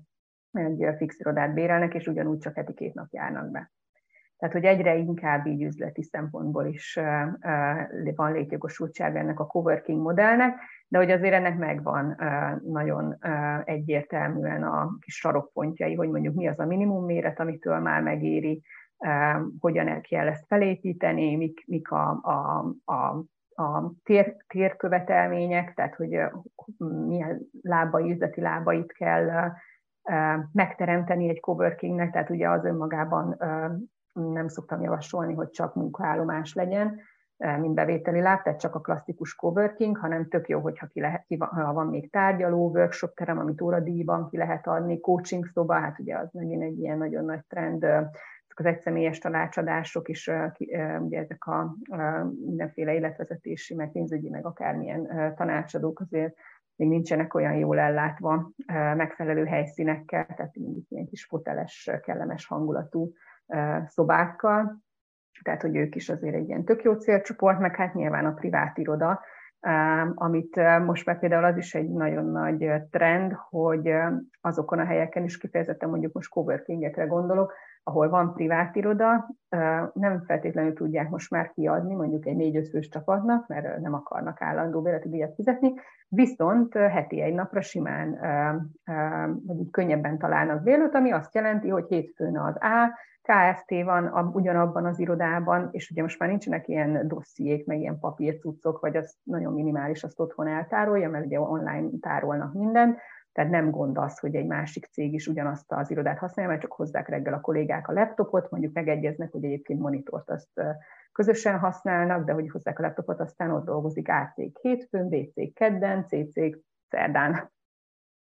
És akkor egy, egy napra van saját irodája. Ó, most nem hallak. Mi is éppen most néztünk konferencia termet, és tényleg ilyen egy-két-háromszáz dollárért óránként olyat kapsz, hogy szinte megszólal, fotel van benne, meg projektor, meg parkoló, meg kávé, meg sütit hoznak neked reggel, meg hasonló. Csak olyan kellemes, hogy nem kell tényleg fenntartani, vele, kifizetett azt, amit tudom, maximum ezer dollárt egy napra, vagy fél napra, összeültök ott, megbeszéltek, leléptek, és kész. Ez ilyen sokkal jobb, mint, mármint sokkal több, véleményem szerint sokkal több előnye van, mint ha tényleg egy irodát bérelni, mindig kevesebb a fejfájás, kifizeted azt a takarítási díjat, milyen apróságok. Érdekes, érdekes. Nem, mert ugye ez az egész sharing economy, tehát ez a megosztáson alapuló gazdaság, ez nem új fogalom, meg nagyon-nagyon sok területen működik. Most ugye az Uber-t is említettük, de hát csiliárnyi vállalkozás épül erre. Ugye az iroda piac az még csak most nyalogatja ezt a műfajt, és hát ennek a leg, leg kézenfekvőbb verziója az a coworking sharing economy hogy hogyan lehet optimalizálni egy, egy irodabérlési költséget azáltal, hogy bizonyos szolgáltatásokat egyébként közösen vesztek igénybe. Tehát ugye a coworkingben ilyen a recepció, a nyomtatás, a tárgyaló, meg akár a munkaállomások is. Ugye itt inkább az szokott lenni a kérdés, hogy így ilyen biztonsági szempontból, adatbiztonság szempontjából ugye az, hogy közös hálózatot használtok, meg na, szóval lehetnek kétségek, de is már ezek is, tehát onnantól kezdve, hogy a cégek a munkavállalóikat hazaengedték, onnantól már ezek a biztonsági kockázatok hát nem az, hogy kevésbé lettek fontosabbak, mondjuk úgy inkább, hogy, hogy egyre jobb megoldások vannak arra, hogy az otthonodból is biztonságosan elérd a céges adatokat. Így van, így van. Oké, okay. általános kérdések? Hajrá. Mit gondolsz a mentorokról, kócsokról, általánosságban? Mm, ez is kettős. Szerintem nagyon-nagyon fel fog értékelődni a szerepük már most is.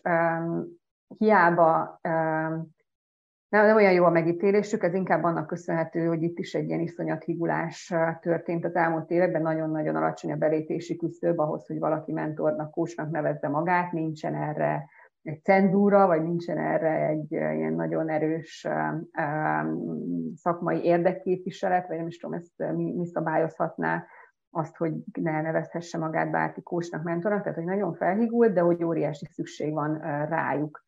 Tehát, hogy azért annyi kihívással kell itt az embereknek itt a 20, 2023 vége felé megküzdeniük, hogy szerintem én nagyon-nagyon fontosnak tartom azt, hogy az ember vegyen igénybe olyan segítséget éppen, amire szüksége van, hogyha ilyen életbeli alakadása van, akkor az, hogyha gazdasági, pénzügyi, üzleti, akkor, akkor annak megfelelő mentort vagy kócsot, attól függ, hogy ő egyébként ilyen tanácsokra szomjazik, vagy konkrét útmutatásra vágyik. Ugye, mert ez a különbség, ugye a kócs az inkább csak megfelelő kérdéseket teszi fel, a mentor meg megmondja, hogy mit kell csinálni. Én inkább az utóbbit pártolom, tehát én is ez a típus vagyok, én nagyon rosszul tudok kócsolni, mert mindig oda lyukadok, hogy megmondom, hogy mit kell csinálni, de hogy engem is sokkal jobban szeretem, hogyha útba, irányba raknak, aztán nyilván én ott majd eldöntöm, hogy megyek-e azon az úton, mint a, mint a coaching segítség, de mind a kettőt vettem már igénybe, és nagyon-nagyon örültem, hogy, hogy megtettem. Ez is kicsit egyébként, tehát hogy ez is régen megtörtént a fonóban, meg a munkahelyen, mert ott volt egy kollégád, akivel kávé közben megbeszélted, vagy ha olyan szerencsés voltál, akkor a főnököd azért az ilyen üzleti, meg, meg munkával kapcsolatos dolgokba akkor helyre tett, meg irányba rakott, hogyha elakadtál. De ugye most már ez is hiába van, tehát hogy mondjuk átkerülnek a személyes megbeszéléseid a főnököddel az online térbe, azért az nem ugyanaz. Tehát, hogy főleg gondolj bele, amikor valakit úgy vesznek fel, egy új kollégát egy pozícióba, hogy nem találkozik évekig nem, nem az, hogy belépéskor, tehát amikor felveszik a céghez, hanem évekig nem találkozik személyesen a kollégáival, meg a főnökével. Tehát azért tök jó, meg hatékony, meg, meg praktikus az online világ, de hogy nem, nagy, sokkal lassabban alakul ki ugyanaz a kapcsolat, mint hogyha személyesen találkoznátok. Merre tart a világ? Mivel kell hm. szembenézni vállalkozók vagy freelancerek a jövőben? Hogy látod ezt?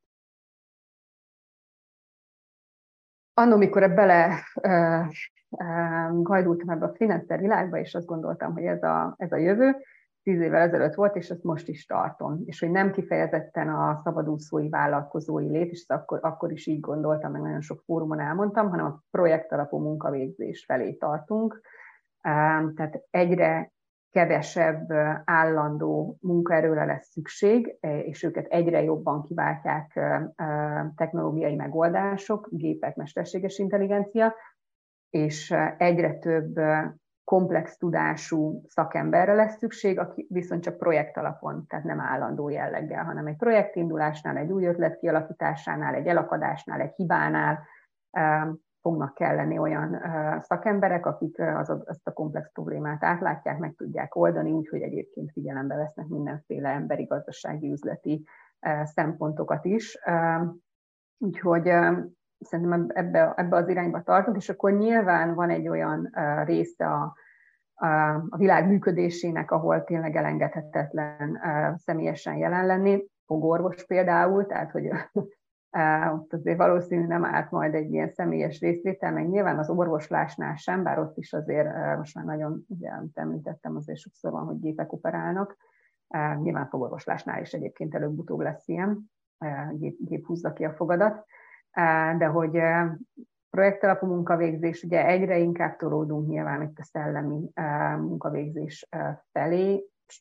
Nekem alapvetően ugye Európáról van egy szilárdabb képem, tehát Fekete-Afrika, Ázsia, India kevésbé van benne így napi szinten a tudatomban, tehát hogy ott nem nagyon tudom pontosan, hogy, hogy mi fog történni, de mondjuk így Európában, meg gondolom Amerikában is, ugye egyre több a diplomás, egyre többek számára nyílt lehetőség a továbbtanulásra, innentől kezdve ugye egyre többen akarnak majd szellemi területen dolgozni, tehát építőiparból, ugye már most is óriási gondban van, hogy nincs szakember, tehát most már ugye a Fülöp-szigetekről jön szakmunkás gyárakba, építőiparba, mert nincs, nincs a közelbe se, tehát Romániában, Ukrajnában sincs már, mert ők meg mennek tovább Németországba.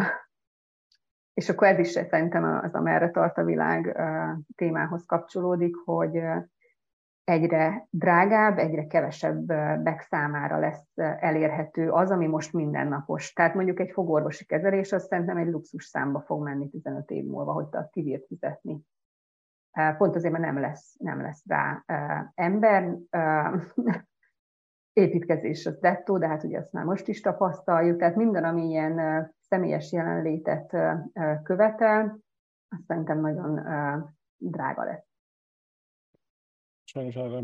Reménykedjünk, hogy a startup azok megoldják, hozzák a technológiát, hmm. meg ilyesmiket. Egy részét. Igen, igen, igen, igen. Hát, bár nem tudom, szóval visszatekintve éppen azt figyeljük, hogy az elején ugyebár az emberek kódoltak, most pedig a kódok csinálják, a kódokat építik, és akkor most már az AI-okat kóstoljuk, szóval valahogy a, a technológia mindig megoldást ad a hiányosságokra. Nekem ez a, ez a hozzáállásom. Az is igaz, hogy, hogy ilyen tényleg orvostudomány, még ügyvéd, meg hasonló, ezért csak, ezt csak most kacsingatjuk, most, most simogatjuk, hogy ezt is kéne változtatni, szóval mint. Hm. Hát szerintem ez a jogkönyvelés, pénzügyek, ez sokkal-sokkal hamarabb lesz automatizálva, mesterséges intelligenciával, technológiával kiváltva, mint gondoljuk.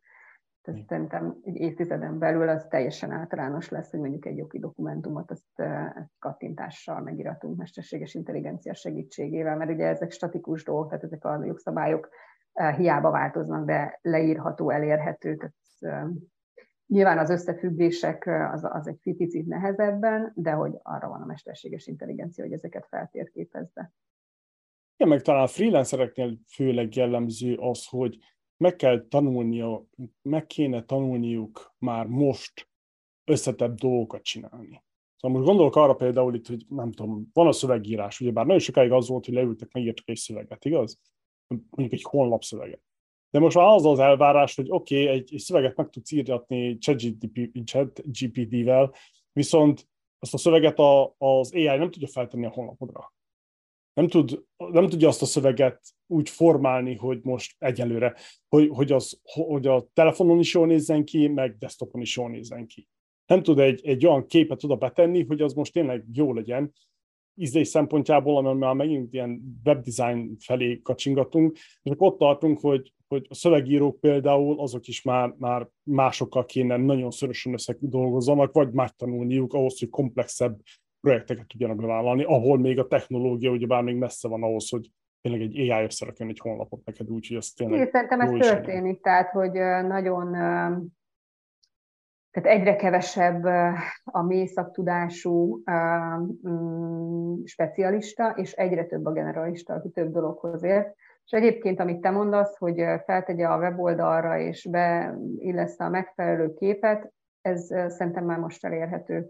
Tehát például most ugye még a ChatGPT forradalma van, meg még most jó pár hónapig ez lesz a fókuszban, hogy azt hogy kell használni, de közben egyébként már a Google Docnak is kijött, most még fizetős, meg demo verzióban, de a Google-nak is van ilyen terméke, és akkor már nem is kell ChatGPT-ből átmásolnod egy doksiba, hanem már ott a Google Docsiba ott van a kész szöveg, csak el kell küldened jóváhagyásra, de egyébként a Canva-nak, ami grafikai szoftver, ott is már elérhető ilyen mesterséges intelligencia funkció, tehát hogy igazából te már berakod a szöveget, és már komplet videót ad ki a végén, és az meg, hogy ez mondjuk egy weboldal össze legyen kötve, és automatizálható legyen az, hogy te, amit valahol létrehozol tartalmat, az automatikusan menjen oda és posztolódjon ki. Lehet, hogy kell hozzá majd kettőt kattintani, de hogy szerintem ez is így nem, nem az, hogy évek múlva, hónapokon belül látható lesz, hogy ez már egyébként elérhető, tehát már biztos, hogy ez egyébként működőképes automatizmus, csak még lehet, hogy mi nem jutott el hozzánk, vagy még demo verzióban van valahol, mielőtt itt kirakják a nagy nyilvánosság elé. Ja, hát most ez ilyen érdemes hangsúlyt tenni rá, hogy azért, mert most létezik, idő fog telni, míg valami elterjed. Uh-huh. Hogy tényleg elérhető lesz, hogy mindenkinek az asztalán ott van egy. És ez erre viszont kell készülni. Szóval azt az átmenetet, ezt, ezt valaki kéne lefedje, nem csak azon palaszkodni, hogy most a, nem tudom, se, valamilyen bot elveszi a szövegírási tudásodat, hanem az, hogy azt tényleg bővíteni és meg, kihasználni és különböző eszközöket bevonni abba, hogy te minél komplexebb munkát tudjál minél sikeresebben, jobb minőségben kivitelezni. Hát én abszolút egyébként nagyon sokáig ez a, inkább ez a lusta, lusta mindset-tel foglalkoztam, így a mesterséges intelligenciával, hogy ó, már megint kell tanulni valamit, már megint elvész az eddigi tudásom, vagy megint kicsit, nem is kicsit, sokat hozzá kell tanulni, hogy napra kész legyen. Aztán így egyszer így fogtam magam, hogy na jó, elég itt a siránkozásból, panaszkodásból, és akkor felszívtam magam, elkezdtem jobban utána nézni, meg beiratkoztam mindenféle kurzusokra mesterséges intelligencia témában, és, um, nincs más lehetőséget, tehát hogy vagy elfogadod azt, hogy a tudásod az tényleg egy-két évig kép, tehát a ma megszerzett tudásod maximum egy-két évig használható, vagy napra kész, és folyamatosan tanulnod kell, vagy nem fogadod el, viszont akkor elértéktelenedsz a munkaerőpiacon. Igen, a szomorú, hát nem is tudom, hogy szomorú vagy nem szomorú igazság, hiszen a kőkorszakból ezért tudtunk felemelkedni, hogy az ember azért van, hogy minél komplexebb problémát tudjon megoldani. Kész. Ha nagyon alapfokú problémát akarsz megoldani, és ebből pénzt keresni, a, munkád, a munkahelyed az, az veszélybe van. De csak idő kérdése is, és valaki kitalál rá valamit. Hiszen voltak az algoritmusok, most jönnek a, az AI-ok, szóval ez, ez elkerülhetetlen. Viszont az egyedi gondolkodásmód, ami nem fér bele a mainstreames AI-os munkamódba, az fogja neked adni az egyediséget. Hiszen az AI is olyan, hogy olyan, mint a mainstream, hogy el, először mindig a középet, a, a lényeget, azt, amit nagyon sokan használnak, ott fog elterjedni. De ott a széleken, a buborékokban, ott viszont nagyon sok idő fog telni, míg az AI annyira okos lesz, hogy azt is le tudja fedni vagy képítenek egy másik AI-t ahhoz, hogy ezt lefedjék. Fú, ez nagyon komplex ez a gondolkodás. Na mindegy, az aztán felszólalt a kávé. De a lényeg, hogy valami így kell gondolkodni, hogy, hogy úgy kell hozzáállni, hogy az egyedi gondolkodásmódod az fogja adni neked azt az edge hogy minél tovább maradja a munkaerőpiacon. Hogy a munka, az állásodban legyen veszélyeztetve. Hát igen, aztán ugye a másik kérdés, hogy ez az életjáradék, meg alapjövedelem témák, azok így valóban elterjednek-e majd.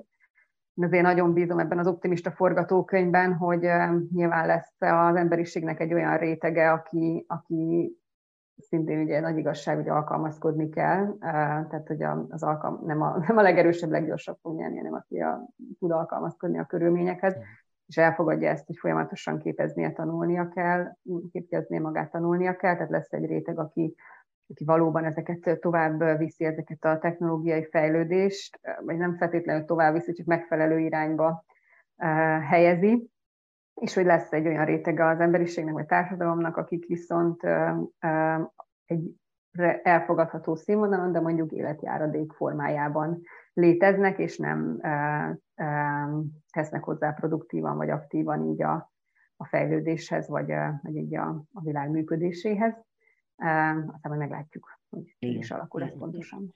Biztos ez, ez izgi, hogy mikor oda kerülünk, hogy a gépek megcsinálják, mi lesz az emberrel érdekes téma lesz. Meg főleg mi lesz az átállással, mert ugye már ez, hogy életjáró, csak alapjáraton kapod a pénzt, csak azért, mert létezel, ez így nagyon szépen hangzik, de hogyan vezetted be azt a rendszert? Ez egy olyan, mint a freelancerkedéshez is a freelancer erre vannak lenni. példák, tehát a nyug, nyugdíjrendszer az nagyon hasonlóan nem működik. Tehát, hogy hasonló az elképzelés mögötte, hogy elérsz egy bizonyos életkort, és, és kapod ezt, a, ezt az összeget, annyi, hogy hát azért um, nyilván ehhez az, ahhoz az is kell, hogy, hogy legyen egy aktív uh, dolgozó réteg, aki viszont azokat a nyugdíjasokat eltartja, de ugye onnantól kezdve, hogy gépek is elég aktívan részt vesznek ebben az aktív munkában, akkor már megint egy kicsit így árnyalja a képet. Tehát, hogy a rendszerünk így világszinten megvan arra, hogy életjáradékot, egy nyugdíjat most is kapnak az emberek a legtöbb helyen, vagy sok helyen. Hát igen, de ezt más emberek termelik meg. Hát részben azért most is már a technológia elég erősen termeli a pénzt. Igen, igen. Fú, ez nagyon, nagyon egyérű. Messzire mentünk, itt, itt leszünk még három órát, menjünk a következő kérdésre. Helyes, helyes. Mi a terved a jövőre nézve? Hol látod magadat a következő 5-10-25 évben? Mm, most coworking irodákat szeretnék építeni, meg segíteni a következő 5-10-15 évben. Tehát 25 év múlva már elég öreg leszek ahhoz, hogy ilyen nyugdíjasoknak szóló coworkingeket csináljak. Szerintem már most is biztos van, igazából tudom, hogy van ilyesmi, tehát nyugdíjas házak, meg, meg öreg otthonok most is vannak, de hogy tőlünk nyugatabbra, hát mindig nyilván honnan szerzi az embereket az ötletet. Igazából mindig először megfogom benne az ötlet, utána meg ötlet, és utána meg jön a kis lámpa a fejembe, hogy szóval valaki biztos megcsinálta Amerikában, vagy Nyugat-Európában, úgyhogy csak szét kell nézni. És hogy nekem ez, ez a 25 éves tervem, hogy, hogy ugyanazt, amit egyébként most csinálok, meg, meg, meg mert mióta a szemet tudom csinálok, hogy közösségeket építek, csak mindig a formája, meg a címke rajta más, tehát most a freelancer közösség, vagy coworking iroda, de ugye nekem mindig ez volt a, a legkedvesebb feladat, hogy közösségeket építsek, embereket hozzak össze, hogy egymással beszélgessenek, hogy ezt így nyugdíjasokra hogy kell megcsinálni. Tehát, hogy nem, nem idős otthon, tehát nem amikor már beteg vagy, már, már kezelésre szorulsz és nem tud a családod ellátni, hanem vagy nem olyan típusú idős otthon, hanem egy olyan közösségi tér, ami kifejezetten nyugdíjasok vagy idősek számára van létrehozva. Ugye ez is, ha már itt a jövőről beszélgetünk, tehát egész biztos vagyok benne, hogy egyre tovább fogunk élni, azt, hogy egyre egészségesebben, az meg egy nagyon nagy kérdőjel, de ugye ez az angol kifejezéssel, ez a longevity, longevity, egy nagyon-nagyon iszonyat pénzeket felemésztő kutatási téma, úgyhogy viszony, gondolom, hogy ez a pénz majd meg is térül. Tehát az, hogy az emberek akár a száz éves kort is megéljék, és értelme is legyen, tehát egészségben, ez egy ilyen nagyon trendi téma mostanában, viszont mit csinálsz 80 és 100 éves korod között? Közös, nyugdíjas közösségi irodába jársz majd, és az én, én fogom csinálni az egyiket legalábbis. Jó hangzik. Jó hangzik. Ja, és az, hogy milyen formában, most ugye freelancer vagyok, mondom én ezt az egy teljes palettát szeretném látni.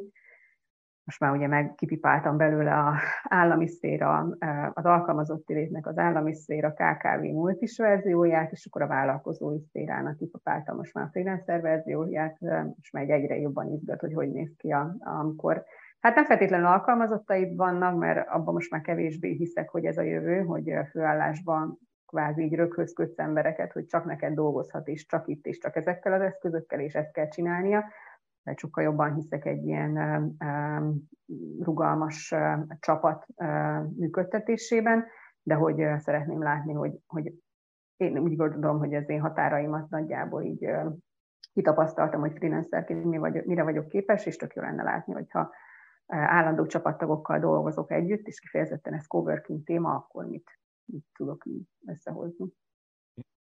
Izgi. Nem is, nem is a kihívás része, tehát most nem az, hogy hogy keressetek ennyi meg ennyi pénzt, hanem, hanem hogy érzem magam benne, meg milyen az, amikor egy nagyobb csapattal uh, rendszeresen dolgozol együtt. Izgat ez a téma. Ez a lényeg, ez a lényeg, hogy, hogy tartson, tartson lázba, főleg, mit tudom én, hogy öregszik az ember, egyre kevesebb dolog pörgeti fel az agyát, nem? Nem feltétlenül. Szerintem csak akkor mélyebbek, meg hosszabb, vagy nem is tudom, tehát akkor más típusú más, gondolatok, meg, meg lassabban születnek meg, meg hosszabb ideig tartanak, tehát lelassul. 20 évesen még egyszerre van 120 ötleted, és neki nagyjából ebből a felének így neki is vágsz azonnal a megvalósításnak, és akkor szépen így, így csendesedik, és mondjuk 50 évesen már csak 10 ötleted van, és abból kettőnek állsz neki, főleg aki nyilván, aki ez a típus, tehát ilyen kreatív elme, meg nyughatatlan egy picikét, tehát hogy csak kicsit így belassul, de hogy komplexebb, meg, meg, meg kitartóbb vagy talán, ahogy így idősödik az ember. Csak nyugdíjban nem menjünk akkor már temethetnek. Hát nem tudom, én nagyon hiszek abban, szokták mondani, hogy amíg, amíg van terved, addig élsz. Tehát amíg, Úgy. amíg vannak álmaid, vágyaid, terveid, és 80 évesen is lehetnek álmaid, vágyaid, terveid, csak ahhoz, hogy 80 évesen értelme legyen az álmaid, vágyaid, terveidnek, ahhoz már 20 évesen tenni kell így egészség szempontból. Tehát ez, ez is egy, szerintem egy nagyon elhanyagolt téma, és főleg mivel a technológiai fejlődésen volt eddig a fókusz, most már ebben is nagyon hiszek, hogy e, nagyon el fogunk, vagy bízom benne, hogy el fogunk menni így ez az önismeret, önfejlesztés, egészség fókusz felé egy kicsit jobban, mert hogy hiába vannak a gépeknek technológiai fejlődés, az ember pusztítja magát mindenféle létező lehetőséggel, akkor hiába élünk sokáig, meg, meg vagyunk mesterségesen kvázi életben tartva 80 éves kor fölött is, már nem olyan, gondolom. Igen, bizony. Ha tehetnéd, milyen világméretű problémát oldanál meg, és hogyan? Éhínség. És hogyan? Nem tudom, hogyan. Ugye Európában így szörny, tehát hogy így annyira nincs, el, tehát ezt is szokták mondani, hogy Európában nem lehet éhen halni, vagy nagyon nehéz. Tehát, hogy uh, itt azért van egy, uh, hát ilyen van a szociális rendszer is, meg, uh, meg van egy ilyen bizonyos életszínvonal, ami alá azért relatív kevesen esnek, viszont ez a világ nem, nem, nem így van, nem, nincs így a világ minden uh, területén és valahogy ezt a kettősséget én nem is értem, hogy eddig nem sikerült megoldani, hogy van egy óriás pazarlás, élelmiszerpazarlás a fejlett országokban, és a, a fejletlenebb országokban meg éhínség és pusztító éhezés. Bízom benne, hogy itt a technológiai fejlődés ezt is orvosolni fogja valahogy. Nem tudom, hogy... Tehát, hogy ennek erre megoldást kell találni. Igen. Azt hallottam, hogy ez ilyen ö, érdekes jó hír, legalábbis úgy értelmeztem, hogy a világban csak ott éheznek és halnak meg éjség, nem, a, szóval halára éheznek az emberek, ahol valamilyen politikai akadály van annak, hogy a nemzetközi csatornába becsatlakozzanak. Ez ilyen kereskedelem, meg hát világkereskedelembe, igen. Ez ilyen érdekes, hogy, hogy csak a politikusok azok, azok a Hát igen, általában nem politikai oka van. Egyébként nem, tehát, hogy nem messze Európától, vagy hát akár Ukrajnát is, tehát Szóval nem olyan régen még Ukrajnában is haltak éhen emberek, meg Oroszországban is, pedig tehát, hogy nincsenek elvágva kvázi a, a, az élelmiszer, vagy tehát a, a, az élelmiszertől, meg ezektől a lehetőségektől, nem politikai oka volt annak, hogy nem jutottak hozzá. Igen. És ugye valószínűleg Afrikában is ez történik annyi, hogy ők picit távolabb vannak egyébként a, a, a termé- az élelmiszerek természetes forrásától, tehát hogy itt ugye nem az van, hogy a kör, szomszédos országban egyébként terem a búza, és akkor csak nem jutnak hozzá, hanem kicsit földrajzilag is távolabb vannak, de azért ezek már átalható akadályok. Igen, a mai, világ, a mai globalizációban ez, ez nem kéne gond legyen. Igen, hát mindig ezek a politikusok. De jó, villámkérdés. Kedvenc könyvet? Asimov, Isaac Asimovtól a ilyen sci vonalon. A, ugye az alapítvány sorozatát nagyon szeretem, és abból a, van az alapítvány is a Föld. És ez egy utópia, vagy disztópia, hát attól függ, honnan melyik részét nézzük, de hogy egy lehetséges jövőbeli világrendről és földi állapotról szól, és nagyon érdekes, és úgy el tudom képzelni, hogy ez így működnek a dolgok, ahogy abban a könyvben van leírva, és majd ilyen lesz a jövőnk nagyon-nagyon sok millió év múlva. Milyen könyv volt a legnagyobb benyomása rád, mint vállalkozó freelancer? Mm. Hűha. Mm, talán a Barabási Albert Lászlónak a Képlet című könyve, ugye ez a siker törvény alaptörvényeiről szól, a, és lelövöm a poént hálózatokról, ugye az, hogy a hálózatokban, a különböző kapcsolódási hálókban mennyire vagy látható, és mit látnak rólad, ugye az befolyásolja azt, hogy mennyire tartanak sikeresnek, és a nap végén, hogy te egyébként magadat mennyire tartod sikeresnek. Ez egy ilyen hasznos könyv volt, tehát eddig is azért így a személyes márkaépítésben nagyon-nagyon erősen, nem is az, hogy hittem, hát tök alapvető, hogy szabadúszóként a személyes márkád, most teljesen mindegy, hogy a nevethez kötöd, vagy egy márkanévhez, de hogy ez a márkaépítés, ez egy nagyon kritikus dolog, és csak így megerősített ez a könyv abban, hogy, hogy igen, ez a láthatóság, az, hogy a te hálózatodban mondjuk ugye marketingesként azok, azok körében, akik marketingest keresnek, láthatóvá válj, és, és meglegyenek a megfelelő személyes kapcsolataid, az, az a siker alapköve. Egy Barabási Albert, Albert László képlet. Jó könyvei vannak.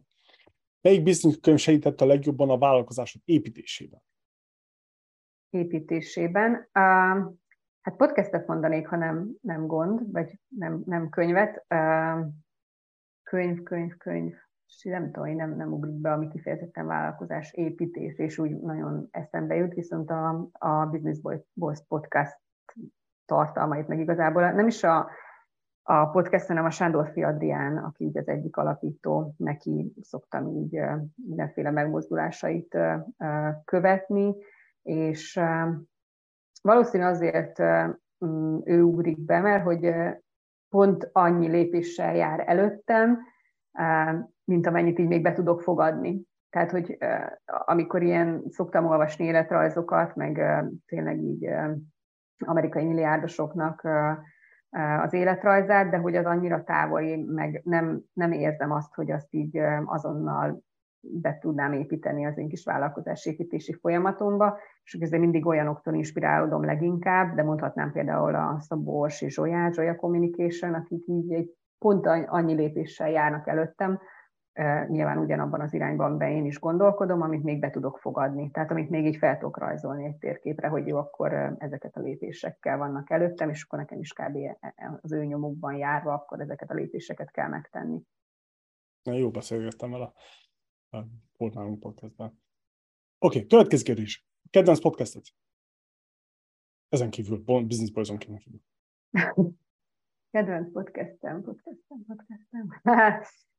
volt, most akkor megint hazabeszélek, csináltunk egy sorozatot még annó a Freelancer blog alatt, Freelancer Frekvencia néven, és azt nagyon-nagyon szerettem, tehát, hogy ott szabadúszókkal beszélgettünk, igazából ugyanez a ától zéig, hogy hogy építette fel a karrierét, és ott ilyen nagyon nekem szívemnek kedves szabadúszók szólaltak meg, úgyhogy hát azért az a kedvencem, na.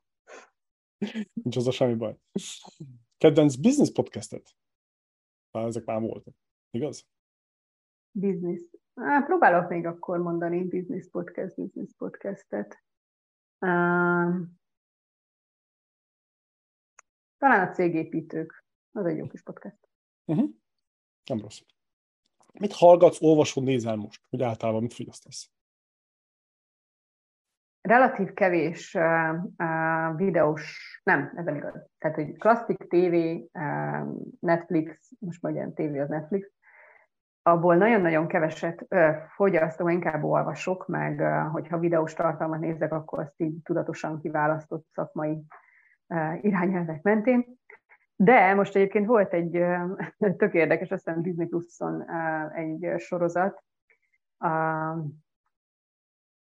Limitless, azt hiszem angolul az a címe, Chris Hemsworth, aki a Thor nevezetű sorozatnak a sztárja, egy ausztrál színész, ő van benne, és akkor így a hosszú élettel kapcsolatban mindenféle kihívások elé állítják, így a stresszkezeléssel, táplálkozással, életmóddal kapcsolatban, és ez ilyen tök érdekes, meg elgondolkodtató volt. Nem egy ilyen szenzációsan jó sorozat, dokumentumsorozat, dokumentumfilm sorozat, de, de olyan elgondolkodtató, meg hát igazából érinti azokat a területeket, amivel az embernek foglalkoznia kéne, hogyha hosszúan és egészségesen akar élni, és hát kéne akarna. Úgyhogy azt nézem most. Amit olvasok most, az Kepes András könyvek, a Boldog hülye és az okos depressziós, ezt nagyon ajánlom mindenkinek. És hát ami videós tartalomfogyasztásom volt, ez az az AI, mesterséges intelligencia kurzus most három héten keresztül az a Zsolya Communicationnek volt egy kihívásom. Mi az, ami szakmailag most inspirál legjobban?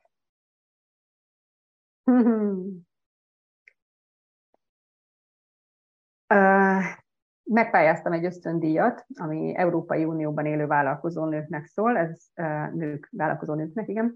Az a neve, hogy Break Fellowship, ezt egy spanyol szervezet csinálja, egy spanyol coworking iroda lánccal, vagy hát nem a, egy nemzetközi coworking London az Impact Hub-nak a madridi irodájával közösen, és ennek e, a egyik része az egy e-learning modul, most június eleje óta három hónapon át mindenféle vállalkozásépítéssel kapcsolatos tudásanyag, webinár érhető el számunkra, és ennek a, az ösztöndíjnak van egy másik része, ami pedig egy egy hónapos spanyol országi tartózkodás és mentoráció, Úgyhogy én ebben veszek részt egész októberben, szeptember 28-án utazom, és aztán valamikor október végén ér véget ez a program, és a, annak a modulnak, tehát ugye van egy e-learning modul, amikor elmondják a tutit, meg az okosságokat, és az az egy hónap pedig már arról szól, hogy kapok azt hiszem öt mentort, és az a projekt, amivel pályáztam, ami nem meglepően egyébként egy ilyen coworking irodák fejlesztését szolgáló ügynökség, tehát hogy ahhoz kapok öt mentort, hogy én egy, arra egy vállalkozást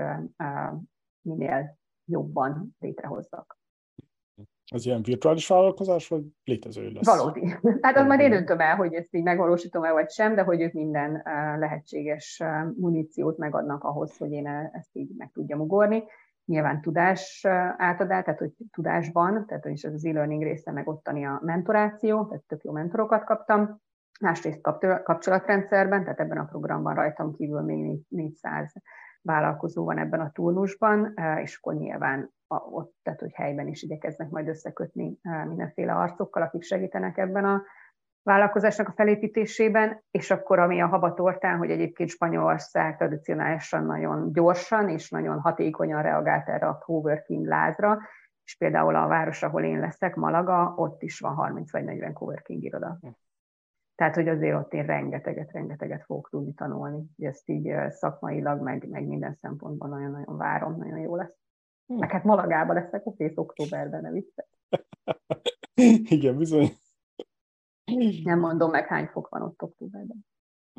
Inkább nem. Meg tudják googlizni, hoztak éljeleket. Hogyan menedzseled a feszültséget? Um, agyban és testben.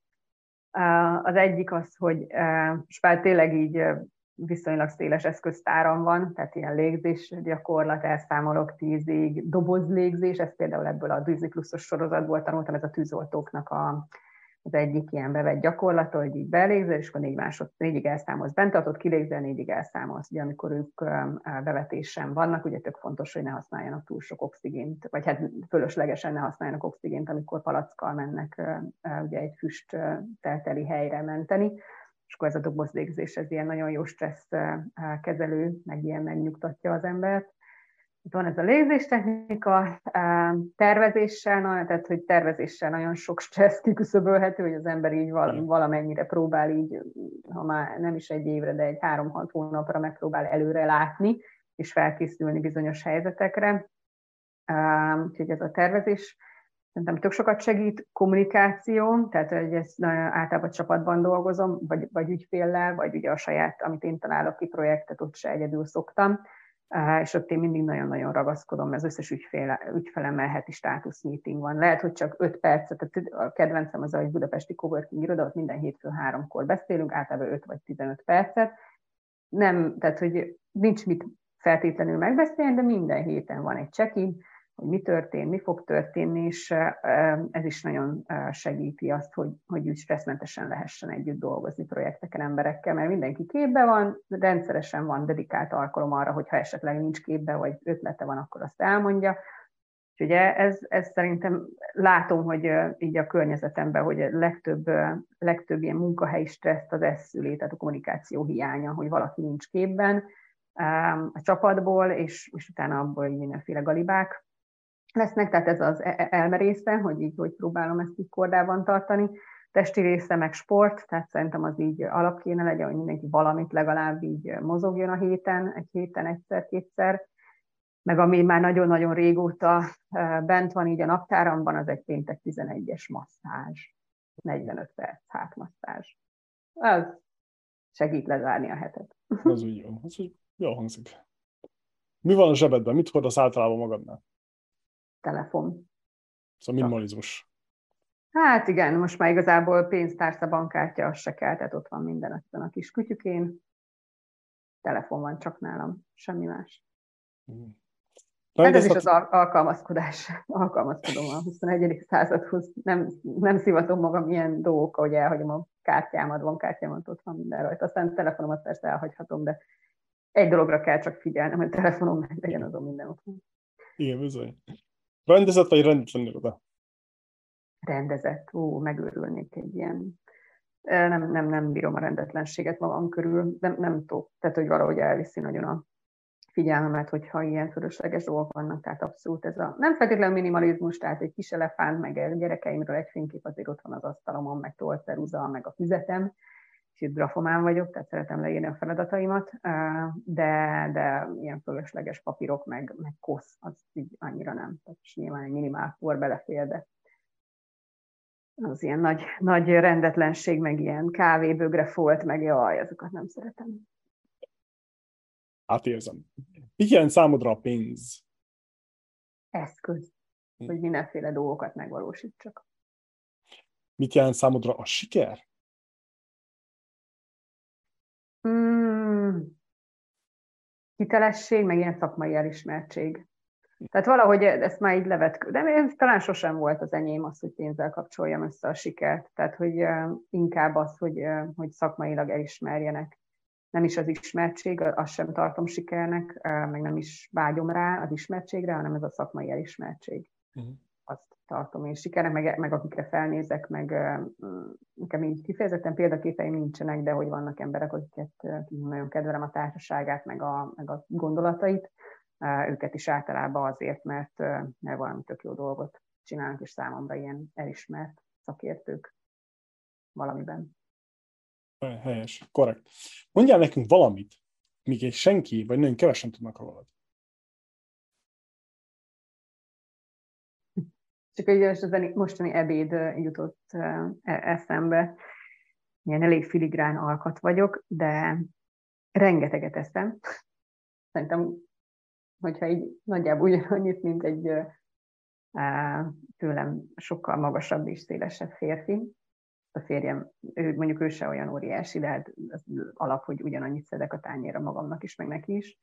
És hogy nagyon szeretem a mindenféle mások által megvetett belsőségeket, tehát egy ilyen csülkös pacal, velős pacal. Hmm. Azt így kevesen tudják, és akkor mindig meglepődnek, amikor ilyen dolgokkal szembesülnek, és akkor előttük így valami óriás tárcsülkös patalt próbálok eldüntetni, és sikerre. Ennyi, ha már ilyen hmm. nagyon személyes dolgok. Jó, jó ízlésed van. Szerinted mennyire fontos a szerencse az üzleti életben? Tudsz mondani egy százalékot? Hát olyan 30. Egy harmada a szerencse szerintem ugye van ez az átmet, nagy, nagy igazság, meg nagy általános mondás, hogy a szerencse az a felkészültség találkozása a lehetőséggel, részben igaz. Tehát, hogy ez így van, de 30%-ban azért sajnos kell az, hogy így valami megmagyarázhatatlan összetevője is van ennek az egésznek, én így gondolom. Igen. Mi az élet értelme?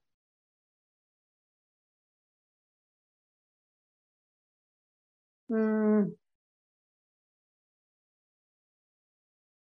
Hát talán az, hogy így hozzátegyél a világhoz, ne elvegyél. Tehát, és akkor ez ilyen nagyon összetetten értelmezve, tehát ezt most nem tudom egyszerűbben sajnos, de e-, ennyire tudom egyszerűen, hogy hozzátegyél a világhoz, ne elvegyél belőle. Tehát ugye a mindennapjaidat úgy élt, hogy mindig ugye így gondolj bele nagyjából, hogy amit így, tehát hogy tudatosan gondold végig, hogy amiket teszel, azzal most te így hozzáraksz ehhez a kis ökoszisztémához minden szempontból értelmezve, vagy elveszel belőle. Ennyi. Hm. Jogos, jogos. Jó. Maradt még esetleg benned valami, amit meg szeretne osztani? Menjetek coworking irodákba, próbáljátok ki. Ez jogos, próbáljunk ki. Az a próba szerencse, nem, van, próba, Na, belapakabban jöttem, nem tudom. Próbálni. Nem, ennyit, én ezt nagyon úgy, tehát azt gondolom, hogy általában ugye a világ kihívásait, vagy így a világ változásának val összefüggésben a kihívásokat, és ez most így bármilyen területen értelmezhető, sokkal könnyebb megoldani, hogyha vannak körülötted mások, akivel ezeket így meg tudod beszélni. És hogyha erre egyébként megkapod a lehetőséget a családodban, a baráti körödben, a szuper, tedd, hogyha viszont ott hiányérzeted van, akkor keres közösséget. És ugye ez nyilván lehet egy, egy munkahelyi közösség is, ez lehet egy fonókör, egy varrókör, egy társasjáték közösség, hogyha ott arra lehetőséged van, hogy megbeszéld az a, problémáidat, hogy kihívásaidat másokkal, az tök jó, hanem akkor meg menj el coworking irodába. Jogos, jogos, tetszik. Utolsó kérdés, mennyire tetszett a mai adás? Mi, mi, milyen, mennyire fájt? Nagyon sokan panaszkodnak a hosszú adás miatt. Nagyon hosszú, meglepődtem légy írj egy e-mailt, kedves hallgató, hogyha eljutottál a végéig, de nem ér akkor írni, hogyha, végig, ha áttekertél egyetlen másodpercet is. tök kíváncsi vagyok, hogy ezt ki fogja végighallgatni. Remélem voltam elég érdekes ahhoz, hogy legalább a feléig eljusson, az nagyon sokan. De tök jól éreztem magam, nagyon kellemes beszélgetés volt, nagyon Ez a beszélgető partner vagy, Attila, meg abszolút tök jó témák, a kedve, kedvenc témáim, úgyhogy Örülök neki. Igen, ez a lényeg az egésznek, hogy beszéljünk át részletesen, nem csak ilyen felszínesen a dolgokat. Ez nekem annyira irritál, hogy világvége, és akkor csodálkoznak az emberek, hogy nem haladnak az életbe. Ah, mindegy, ez, ez az én keresztem úgy néz ki, hogy... Csak nyitottan és elfogadóan. Igen. Jó van, Szilvia, köszönjük szépen. Kellemes napot, hetet jelenkezünk, és élvezd a nyárnak az utolsó egy-két hetét. Egy hetét, Köszönöm. igaz? Viszont kívánom. Köszönjük szépen. Szia, szia! Hello, sziasztok! Mit tanultál a mai részből, illetve mit hajtunk ki a mai adásból? Ez a két kérdés foglalkoztat minket minden egyes adás után. Arra kérünk, hogy küldj egy e-mailt, és oszd meg az gondolataidat. A vállalkozásod fejlődéséhez és annak nemzetközi skálázásához elengedhetetlen eszközöket a Magyar Business Platformon találhatsz, iratkozz fel, csak egy percet vesz igénybe. Kövess minket a Youtube-on, ahol megnézheted a klippeket, teljes adásokat, kérdezhetsz, és válaszolni is fogunk. Ezeket a beszélgetéseket a Magyar Business honlapon már videókesz formájában elérhetitek, sőt, a régebbi epizódokat is dolgozzuk fel folyamatosan. Ezennel szeretném megköszönni a vendégeinknek, hogy eljöttek a virtuális stúdiónkba. Foris Adléla voltam, köszönöm a figyelmedet, és köszönöm a csapatnak. Nazsi, Regina, Jami, Bálint, György, Laci. Hatékony skálázás mindenkinek, és kellemes nyarat!